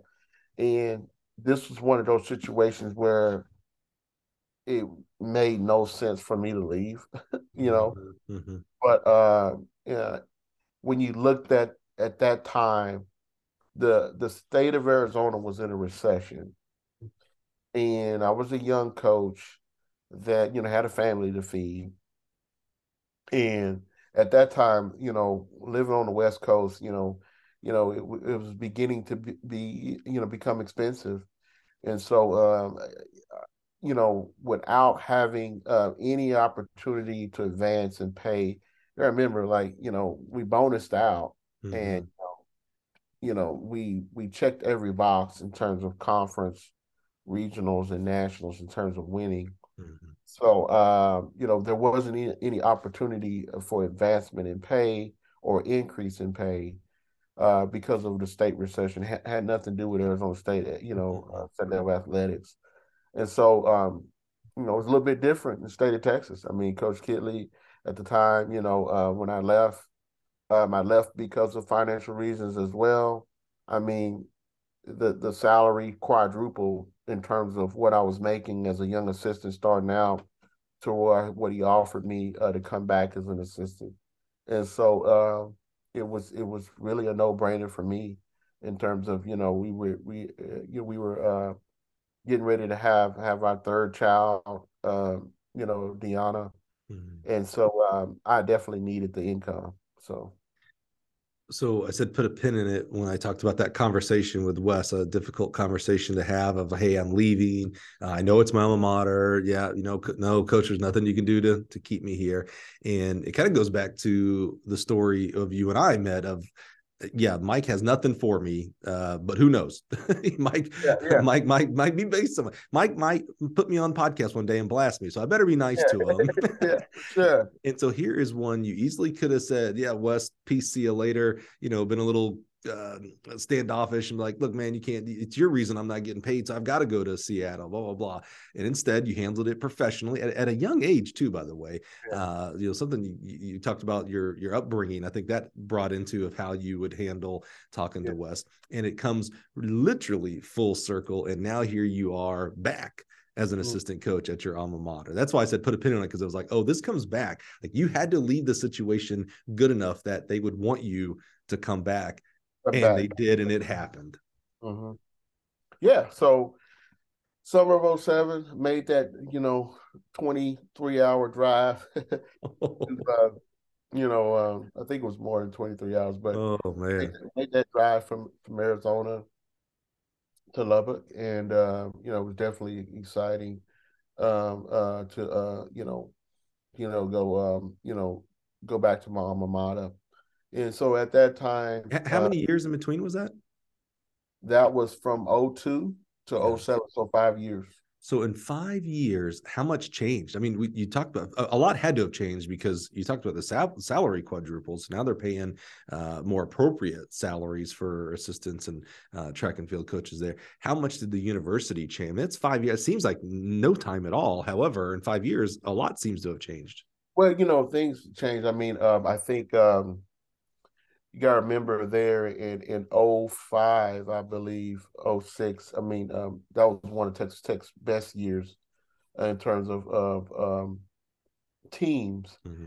So, um, you know, um, going into it the uh, summer of 07, the program had went down a little bit, um, and um, you know they were they were in kind of a, a, a reloading phase or rebuilding phase, and, and so. Uh, you know, although the the the the, the campus itself has, has had you know had grown, mm. you know, astronomically, um, the program, uh, you know, more more budget, um, you know, obviously, um, the demand was higher because the Big Twelve had definitely made a name for itself in terms of uh, code, you know, competition, you know, with with Texas A and M and you know mm. all those schools, you know in the in the uh, in the conference. Uh, it definitely was a competitive conference at the time, um, and so it was it was it was. I knew I was getting myself. I knew what I was getting myself into going back, and uh, the goal was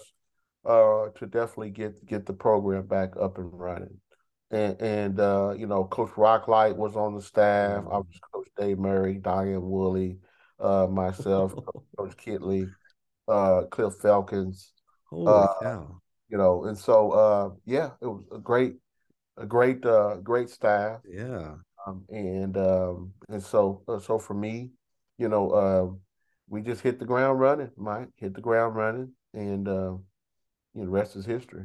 Anything different here in round two? I mean, you're a different person. Who you were five years ago is different than who you were at this second time. Anything that you did that you can think about that you did differently, like, oh man, I can't believe I did this in the first time around. Now I'm doing it this way. Whether it's recruiting, uh, handling your in office work, um, how you uh, handle um, your assistant coach, you know, the, the the staff in total. Anything differently five years from from uh, removed?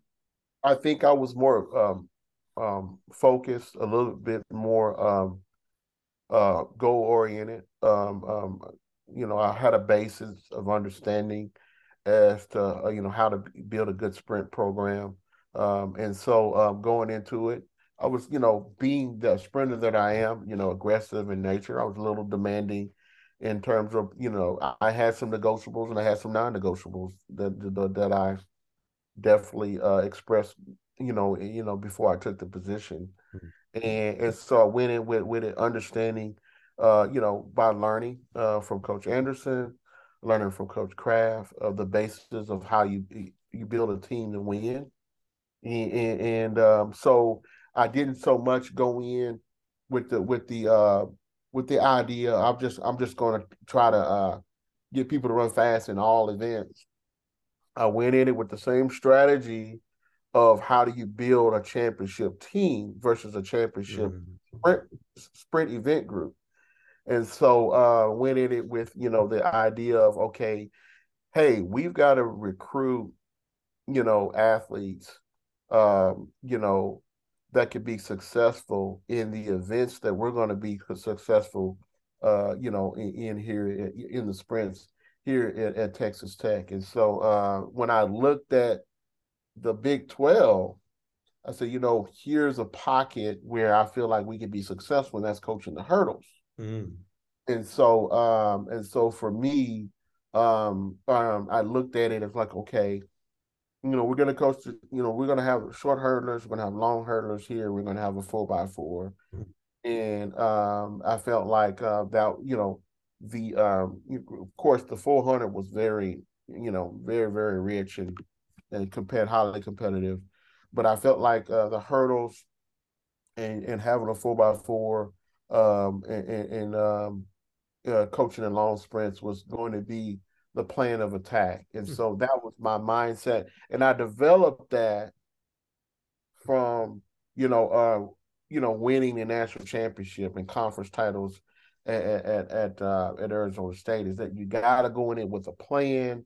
You got to understand that just because you know you may think you are a great coach at coaching, you know, uh, certain events, you know, um, you know, um, you know, you want to have a plan to where you're going to score as many points as you can. And how do you do that when you're in a highly you're in a highly competitive conference like the in the SEC or in the Big Twelve or the Pac twelve? You know, it, it's very hard to do. It's easier said than done. Oh, yeah.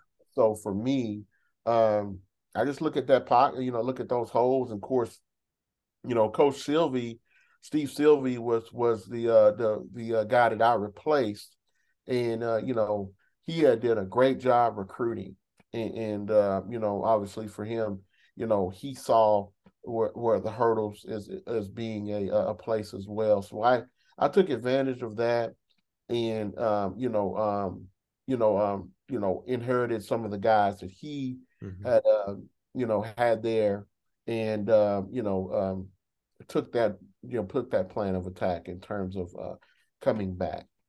So you're looking at the your group of sprints and hurdlers there at Tech round two and how it uh, affects the team. So whether it's for Big 12 titles or trying to win a trophy at the NCAA's, that is a little bit of a different mindset than maybe most of us have. Most of us are, hey, how can I make you know how I help the team? I make the sprints and hurdles the best that I, yeah. it can be with the amount of scholarship, et cetera, that I have. So you're kind of thinking more globally than just centrally locally. You mentioned earlier that you're very goal oriented. What w- did you have any kind of at this point? Did you have any kind of goal of becoming a head coach, or were you perfectly? You know, not everybody, not everyone wants to be a head coach, and not everyone should be a head coach. Um, what, what were your what was your mindset? Any goals towards that type of um, uh, advancement in your career? Well, I always knew that I wanted to be a, a, a head coach one day and and you know obviously you know just from observation and being under you know some great head coaches great head coaches greg metcalf uh, mm-hmm. uh, greg kraft i mean i felt like i was well prepared uh, going going into the situation and thinking of it like you said more uh, you know from a ma- from a, a macro level mm-hmm. Uh, a micro level and um, you know you gotta you gotta definitely put your ego aside if you if you're gonna think that way. Mm-hmm.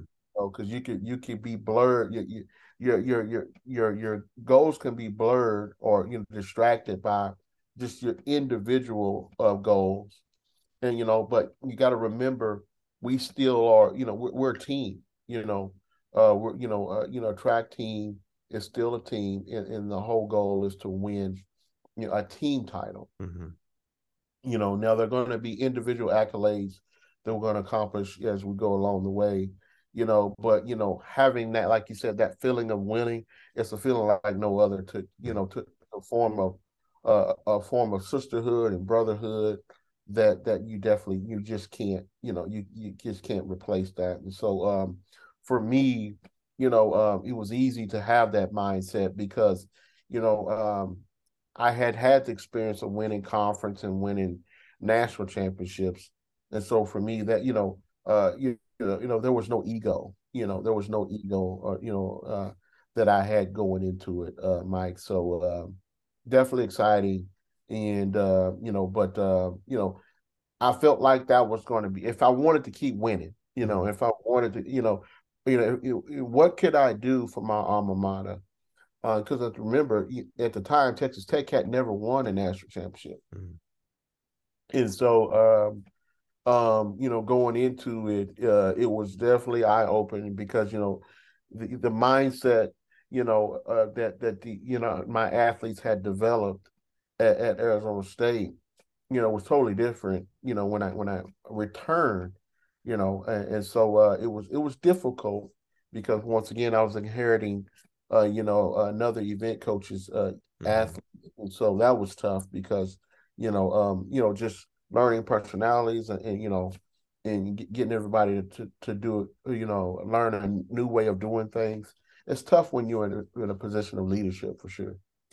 You, you, mentioned goal setting. I want to stay on that for a little bit. I, I was just at some training actually last week with this, um, uh, not a sports psychology, but a psychology, organizational psychology. And he was talking about what we're learning more and more about goal setting is that when we have a big goal, we don't typically fail to reach that goal because of the roadblocks and hurdles that are placed in front of us. That's typically how we feel like we miss goals because oh, I didn't expect this to come up and that set me back, etc.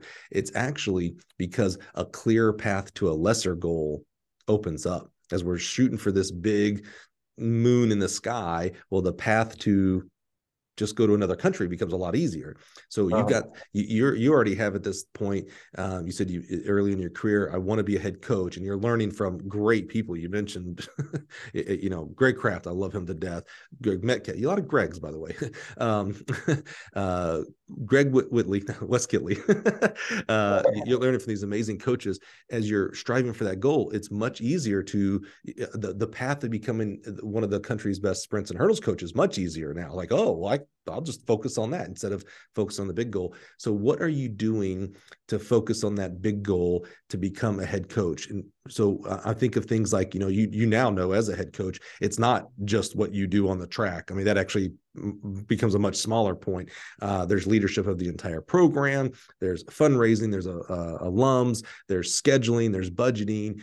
What were you doing at this time to become better at that side of becoming a head coach?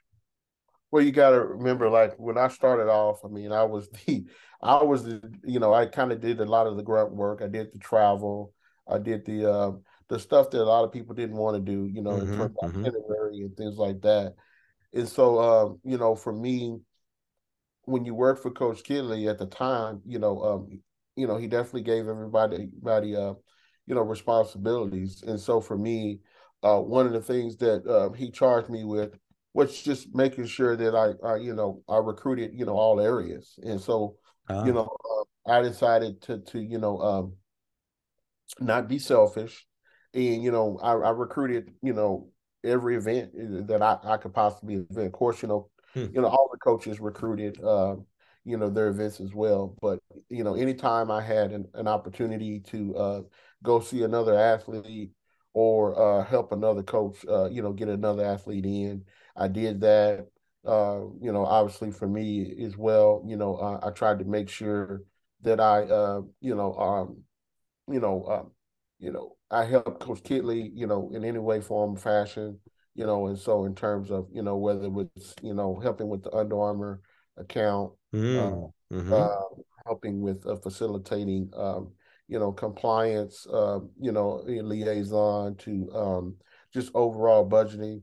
You know, I tried my best to you know to help him as you know at the time I considered myself um, you know um, you know a, a, tenured coach under his program, hmm. and so I knew I knew what he liked, I knew what he wanted, and, and so I tried to make sure that I you know I, I, did that and make myself available for anything you know for for track camps to you know whole nine yards you know to help Coach Kittley run his program. How early, as, as you you've given some great advice to young coaches and young people that want to become a coach, what advice would you give as far as how early to start dipping your toes into those other aspects. We, no one gets into coaching track so that they can schedule or they can budget or they can compliance. They get into it so they can have their their toes in the sand pit and coach long jumpers or hold the stopwatch and, and bark out the splits for quarter milers or 110 hurdlers whatever, right? But again, reality is there is a you're running a business. So there's a lot to it. You mentioned shoe accounts, etc., compliance. How early do you recommend a coach to start asking because uh, some some head coaches keep it all right? They're they're not delegating like like Wes and some others would. Uh, how early do you recommend that young coach to start hey can I help out with scheduling or budgeting or compliance wherever wherever you need help coach? How early in their career I recommend? it as early as possible because you know uh, that's where you really learn about you know you know uh, our sport and how we uh you know the business of our sport mm-hmm. and how the operations of our sport um, and uh, I think uh, those were invaluable experiences uh, that um, that I learned along the way. I mean, you know, I remember back in the day, you know, we didn't have, you know, um, you know, um, credit cards that we we we travel around. So we would travel around with, with uh, you know, fanny packs of, of cash, cash.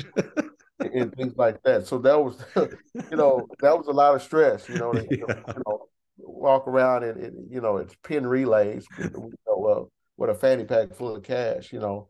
But um, you know, yeah, how, so, how, did more coaches not get robbed back then? That's true. It was it was cash and receipts. That's all you had. Calling cards. That's all you had was yeah. money, receipts, and calling cards. exactly. So, uh, so for me, you know, uh, you know, um, you know, it was, um, you know, it definitely kept me, you know, uh, on my p's and q's really learn, you know, uh, I learned, uh, you know, uh, how to value my time, you know, mm-hmm. as an assistant coach. And then I think the ultimate thing that, that it will teach you as a young assistant is understanding the why, understanding, uh, you know, some of the stressors that a that a director has, mm-hmm. you know, and un- understanding, you know, why there's certain things that you know uh, your head coach is going to you know, ask you to do. And um, I, I, think that helped me early on understand, you know, the, the basis of things hmm. to where, you know, you know, some of the emotion was just taken out because I mean, I understood it because it's like, hey, I, I've been there, I started out, I understand it has to be done. And, and why you have to pay attention to detail, you know. You know, you're extremely intelligent, extremely humble, so I feel like I can ask this and you'll give a, a, a, legit answer here, not not not a pat. You know, this is what Mike wants to hear answer. So with all those different things, again, you talked about learning the profession of coaching. It's not just writing up a workout it's a whole lot more. Again it might be you know very small amount is actually coaching uh, mm-hmm. specifically on the coaching and specifically i'm sorry specifically on the college and specifically on the power five side. What did you struggle with the most? As you were learning all these different aspects of the profession of coaching what what was a, a, a part that you're like oh man i did not think i'd have to do this and this i struggled a little bit here. Is there anything you can think of that had to take a little extra effort from you I think I struggle with, um, especially being back at my alma mater. I struggle with, um, um, you know, um, the amount of work that I had to put into it, mm. and, and then trying to just get everybody to be on the same page mm. of of of of uh, the you know of the overall basis. Like we talk about the why, what's motivating you I, I think that was tough because at the time, you know, when I came came back, you know, you know, obviously in comparison, you're like, okay, this is my alma mater. It's very dear to me. you know, I'm putting a lot of uh, personal emotion into into Mm, the job Sure. as well as physical. And so for me, uh, you know, um, you know, when um, you know, when you're you you're surrounded around your counterparts and and that that's not necessarily their motivation, and that's not necessarily their their drive. It's hard because especially when you come in and you're like, okay, uh, I'm the lowest paid on the on the staff, and I'm putting in the work. Hmm. You know, so for me, um, um, no pun intended, but it was it, for me that was tough because you know um, not everybody is going to have the same uh, energy that you have. Hmm. You know, and, and um, you know, and, and that's okay, and that's okay. And so my advice is to young coaches: do not allow that to be an distraction. The, the Mm. distraction, uh, because it was very humbling to me because at the time I thought I was all that in a tic tac because I won nationals and I came from Arizona State. Right. Yeah. I had to understand that I was there. You know, I, I was on a staff with Rock Light, who was at LSU, Oh, yeah. Diane, Diane, Diane Woolley, who was at Texas. Amazing. I mean, um, John Murray, who won several national Mhm. championships under uh, under Coach Coach Kittley. Mhm. Uh, so for me, you know, I was the neophyte in the room. You know, these coaches had already won all this. You know, and, uh, you know they were once me. Uh, you know when uh, you know they were my age, and so uh, it was very. It was an eye opener to me. Is that you know, hey, Yeah. You know, don't don't allow yourself to get too high and mighty. Mm. Uh, but uh, I can't say uh, that that was tough because you Mhm. know uh, you know you put a lot of work into it, and you wanna you wanna be uh, compensated well. So once again, um, at that time, you know that was you know that was tough. You know in terms of just having to endure the fact that you know you know nobody's going to put you know put the energy into it that that that uh, you know that you're putting into it. You know in terms of you know your motivation and your drive, and so you can't allow you can't allow you know um, what you may feel like that's owed to you Hmm. distraction. Uh, you need to to reflect back and, and understand uh, you know uh, the position that you're in and and and, and do do that you know and honor that you know honor your head coach and do your job and uh, you leave you know the rest will will will take care of itself you know so for me you know, I had to learn that you Mhm. know as a Mhm. young coach I had to learn that you know uh you know you know you, you don't have to uh you, you know you don't have to you know press or you know uh expect uh someone uh to give you a pat on the back all the time you know um uh you, you need to make sure that uh you know uh first of all you have to have a love for what you're doing and number two you have to have a plan and you know and so uh you know that was tough because you know you know um you know not having uh you know that uh you know um that person or someone that I could you know I really didn't have that many people that I could share that with Mhm. uh because uh you know of my situation of coming back to my alma mater for the second time So, for the sake of time uh, that we have remaining here, so you go from Texas Tech back to Arizona State. um so no no, No, so okay. I, uh, so so fast forward I um my first season was uh spring of 08 Okay. and then stayed there seven years All right. and I um got approached by um Dan Waters who's the head coach at Alabama. Okay, that's right. and he and I had become good uh, good buddies there when he coached at A&M hmm and so um seven years had passed. Dan had uh ended up becoming the head coach at Alabama. Um, he needed a sprint coach to come in, and he he wanted two sprint coaches, so he hired uh, me uh, and Coach Brian Wiley uh, from South Plains. You know, uh, in 2015, and I decided to leave. I was associate head coach at the time, Mhm. and I realized real quick. I'm like, you know what, Coach Kittley's not retiring anytime soon. So uh, if I if I want to become a head coach, and Dan and I talked about this, he said if you could come in and you could be successful as a sprint coach in the SEC, I think you will make a name for yourself to where you know, uh, coaches, you know, would look at you or ads would look at you um, as as as, as a pretty much a accomplished coach that you've coached three major conferences. So you and, saw this as an advancement towards that big goal of like, yes. okay, I got to go prove myself in the SEC. Fine, if that's the conference that is all that, then I better go there and be successful. Okay, all right. So your eyes are still on that big prize. Yeah, my eyes are still on the big prize. Pretty much a lateral move, mm-hmm. and so I moved from from um, Texas Tech to mm-hmm. Alabama, mm-hmm. and um, I stayed at Alabama from um, 2000. Uh, my first year, my first season there was uh, 2016, mm-hmm. and I stayed there two years uh, at Alabama. And uh, summer of 18 is when Coach Kraft uh, had uh, decided he was going to step down and needed to have a replacement. And, and so uh, at the time, I decided to, uh, you know, uh, pursue the position. Obviously, uh, they had already had a replacement, mm-hmm. Uh, and then that person decided to step down, and then so they needed to find another replacement, and so that's where I came into play to where um, I'm like, you know, hey, you know, um, it's a great opportunity. Uh, apply for the job. Um, I got hired as you know a kind of an assistant head coach in waiting, mm-hmm. and so um, I, I, accepted the job. The job, uh, which you know, Coach Waters helped me get the job. I mean, he mm-hmm. talked with uh, you know Don Bakke here and Ray Anderson here, and you know gave me recommendation to to come back, and um, you know, and so um, you know uh, came here the summer of 2018 um, and it all over again, brother. repeat, repeat, repeat, repeat. now, what we we don't do, we hear this a little bit more in football, the head coach in waiting. Mm-hmm.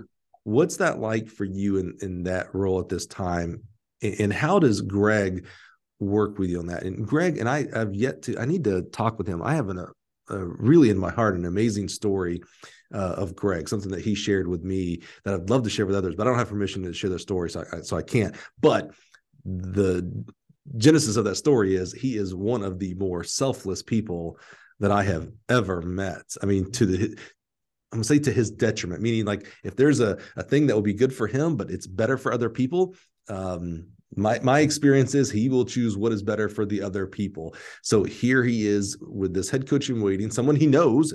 You're not a complete stranger. You're on staff. He knows your abilities and personalities and uh, strengths and weaknesses.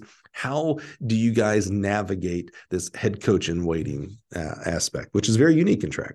Yeah, you know, first of all, you know, obviously I knew his style of coaching. Mm-hmm. Uh, you know, I, I was to come in as an assistant coach. You know uh, with the you know associate head coach's title. Um, but so you know, you know, Greg definitely uh, gave me opportunity to make some head coaching decisions.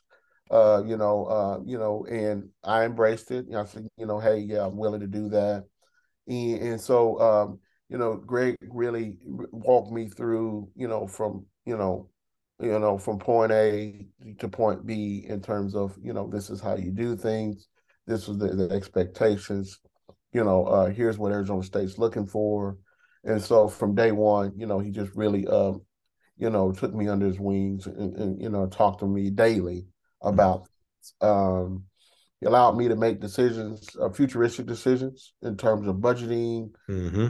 That that you know, obviously he wouldn't be here at the time. At the time, but uh, you know, you know, rest assured, he he, he still you know um, you know, um, you know, by role, him being a director at the time, he, you know, he really, uh, you know, um, allowed me to be in position where I could just watch him lead, mm.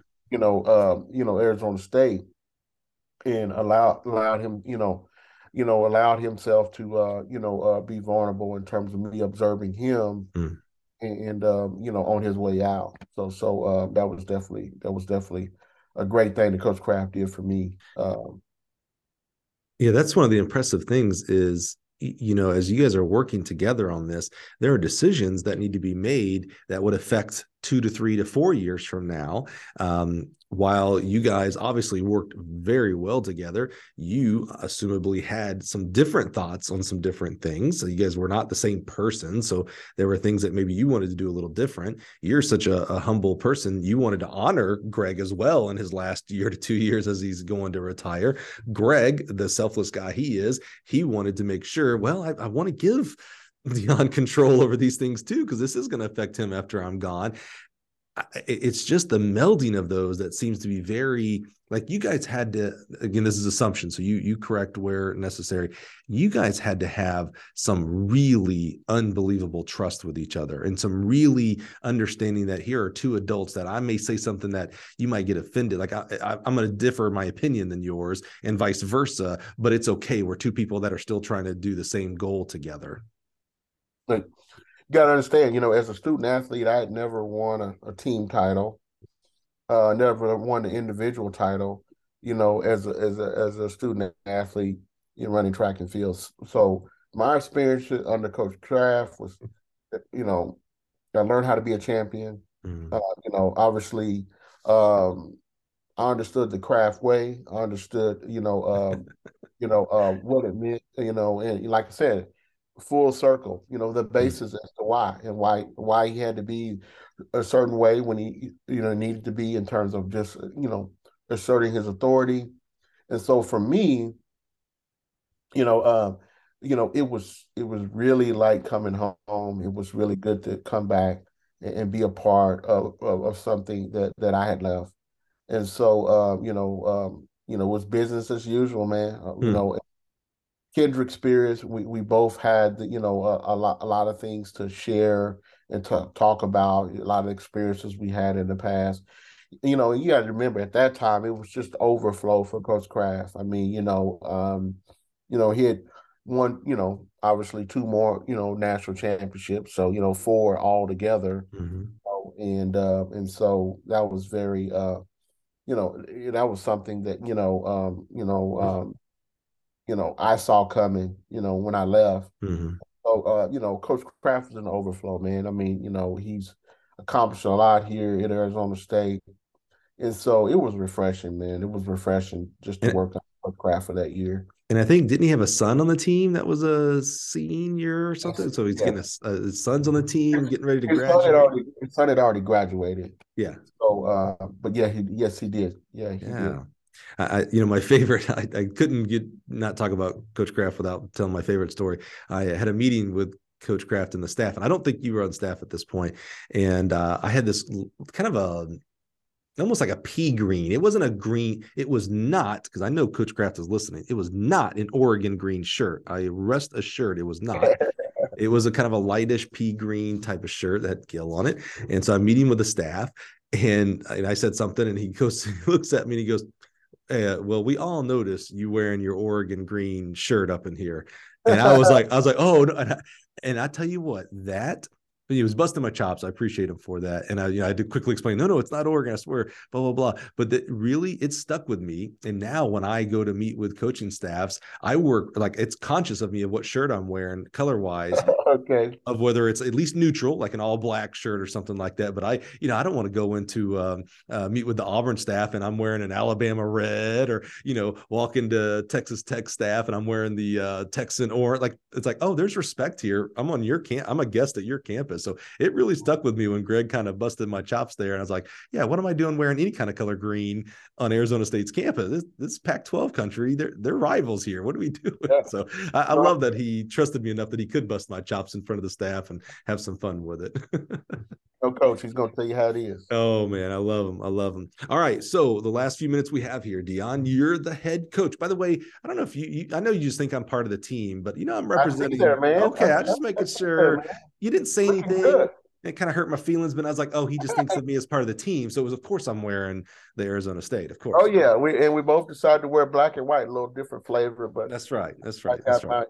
My, my uh, pitchfork on there. Oh yeah, I see it, baby. So now you've had this big goal of becoming a head coach, and you've done it. You are now the head coach of Arizona State University. What was it like? Uh, I don't know whether it's that first day you went into the office and now your nameplate's there, not Coach Kraft's.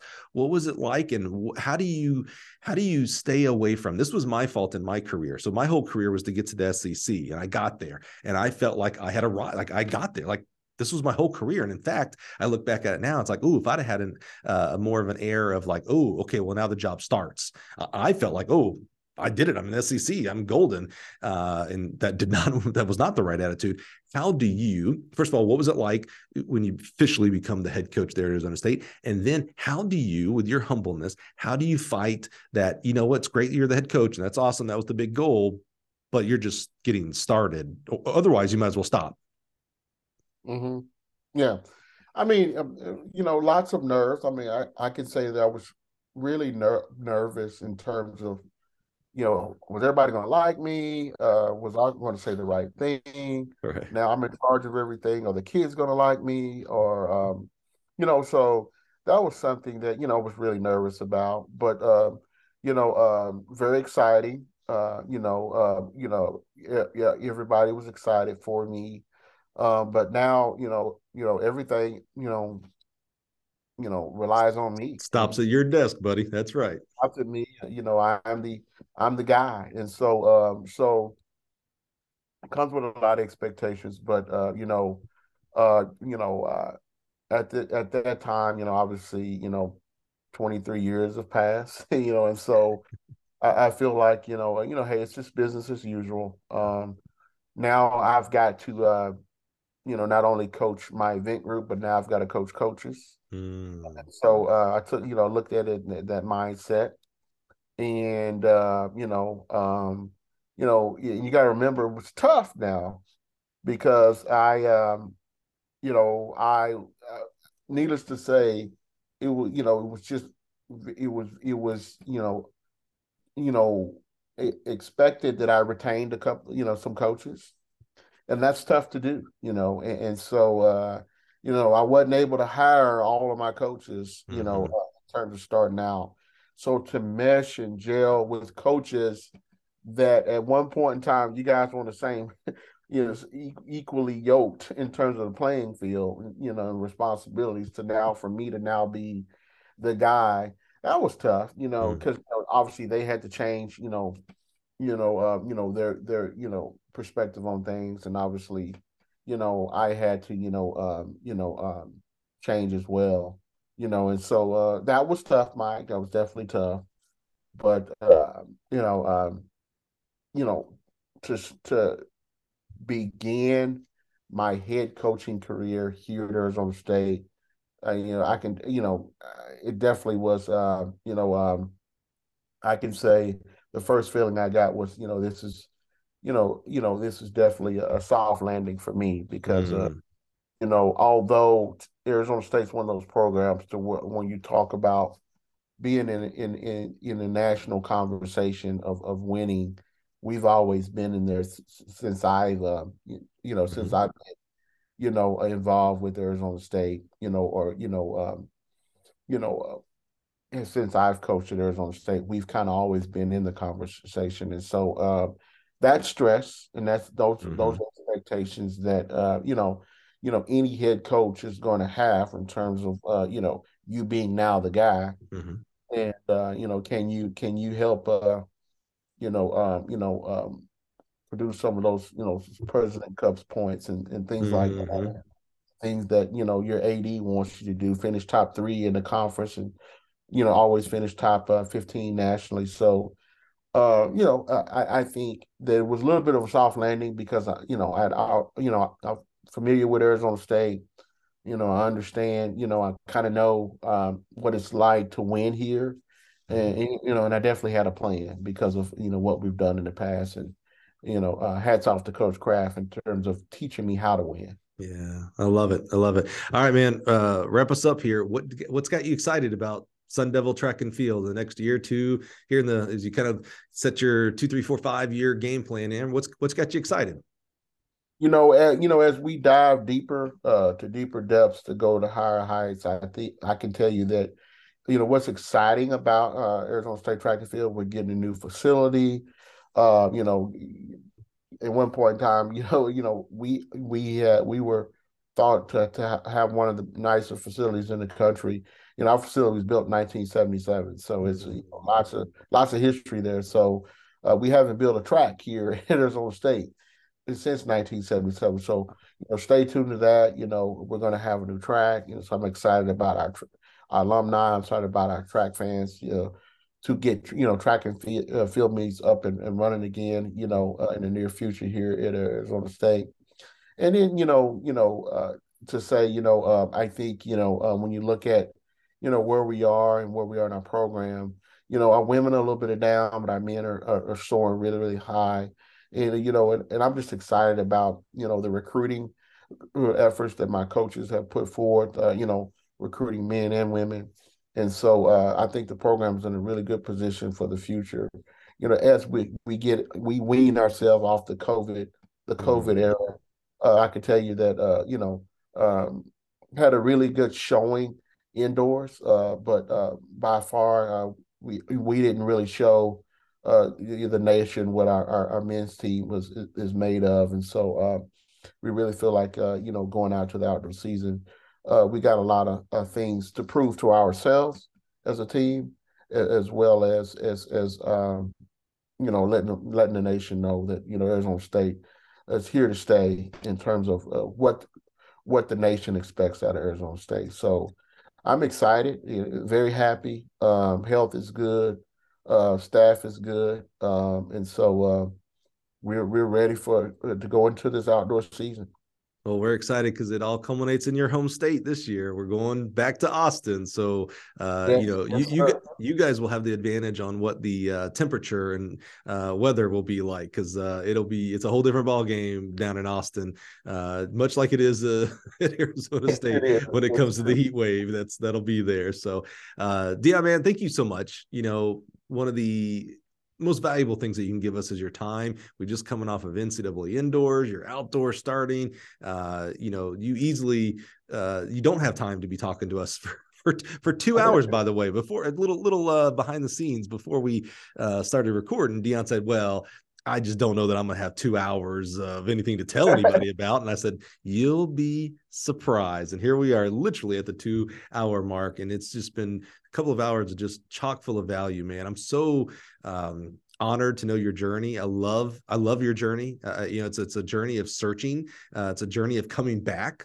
you know, coming back oh, yeah. to your back to your high school alma mater, back to your college alma mater, back to your championship alma mater there at Arizona State. And I'm just so excited uh, to continue watching you grow as a leader. You've always been a great leader and a humble. And again, that goes back to the day I met you uh, and how you interacted with me. And so now to see you in the captain's chair, uh, I'm just so excited to see you continue to build that program. And so just so thankful you spend time with us today and share with our listeners your, your journey, man. Thank you so much.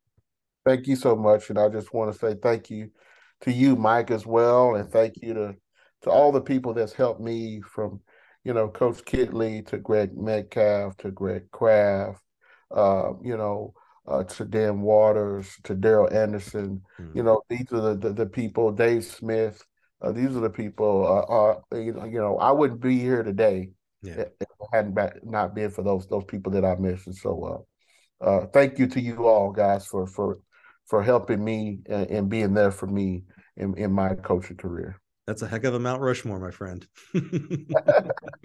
All right. Thanks, guys, for being here today this week. I hope you enjoyed as much as I did listening to Dion's journey and learning uh, just where he's come from. I mean, really, you know, I, I, what I love about it is not, nothing fancy, nothing, you know, not highfalutin and was given everything. He busted his butt and worked for everything. And I think it shows uh, in his attitude and how he's carried himself throughout that career. So thanks for coming here this week. We appreciate you. Again, if you want to leave a uh, review on Apple, I'll, I'll, read it out loud here. I'm not afraid. I will do it. I promise you. So join us next week. We'll do it all over again as we uplift and honor coaches from around the country. Have a great week, everybody.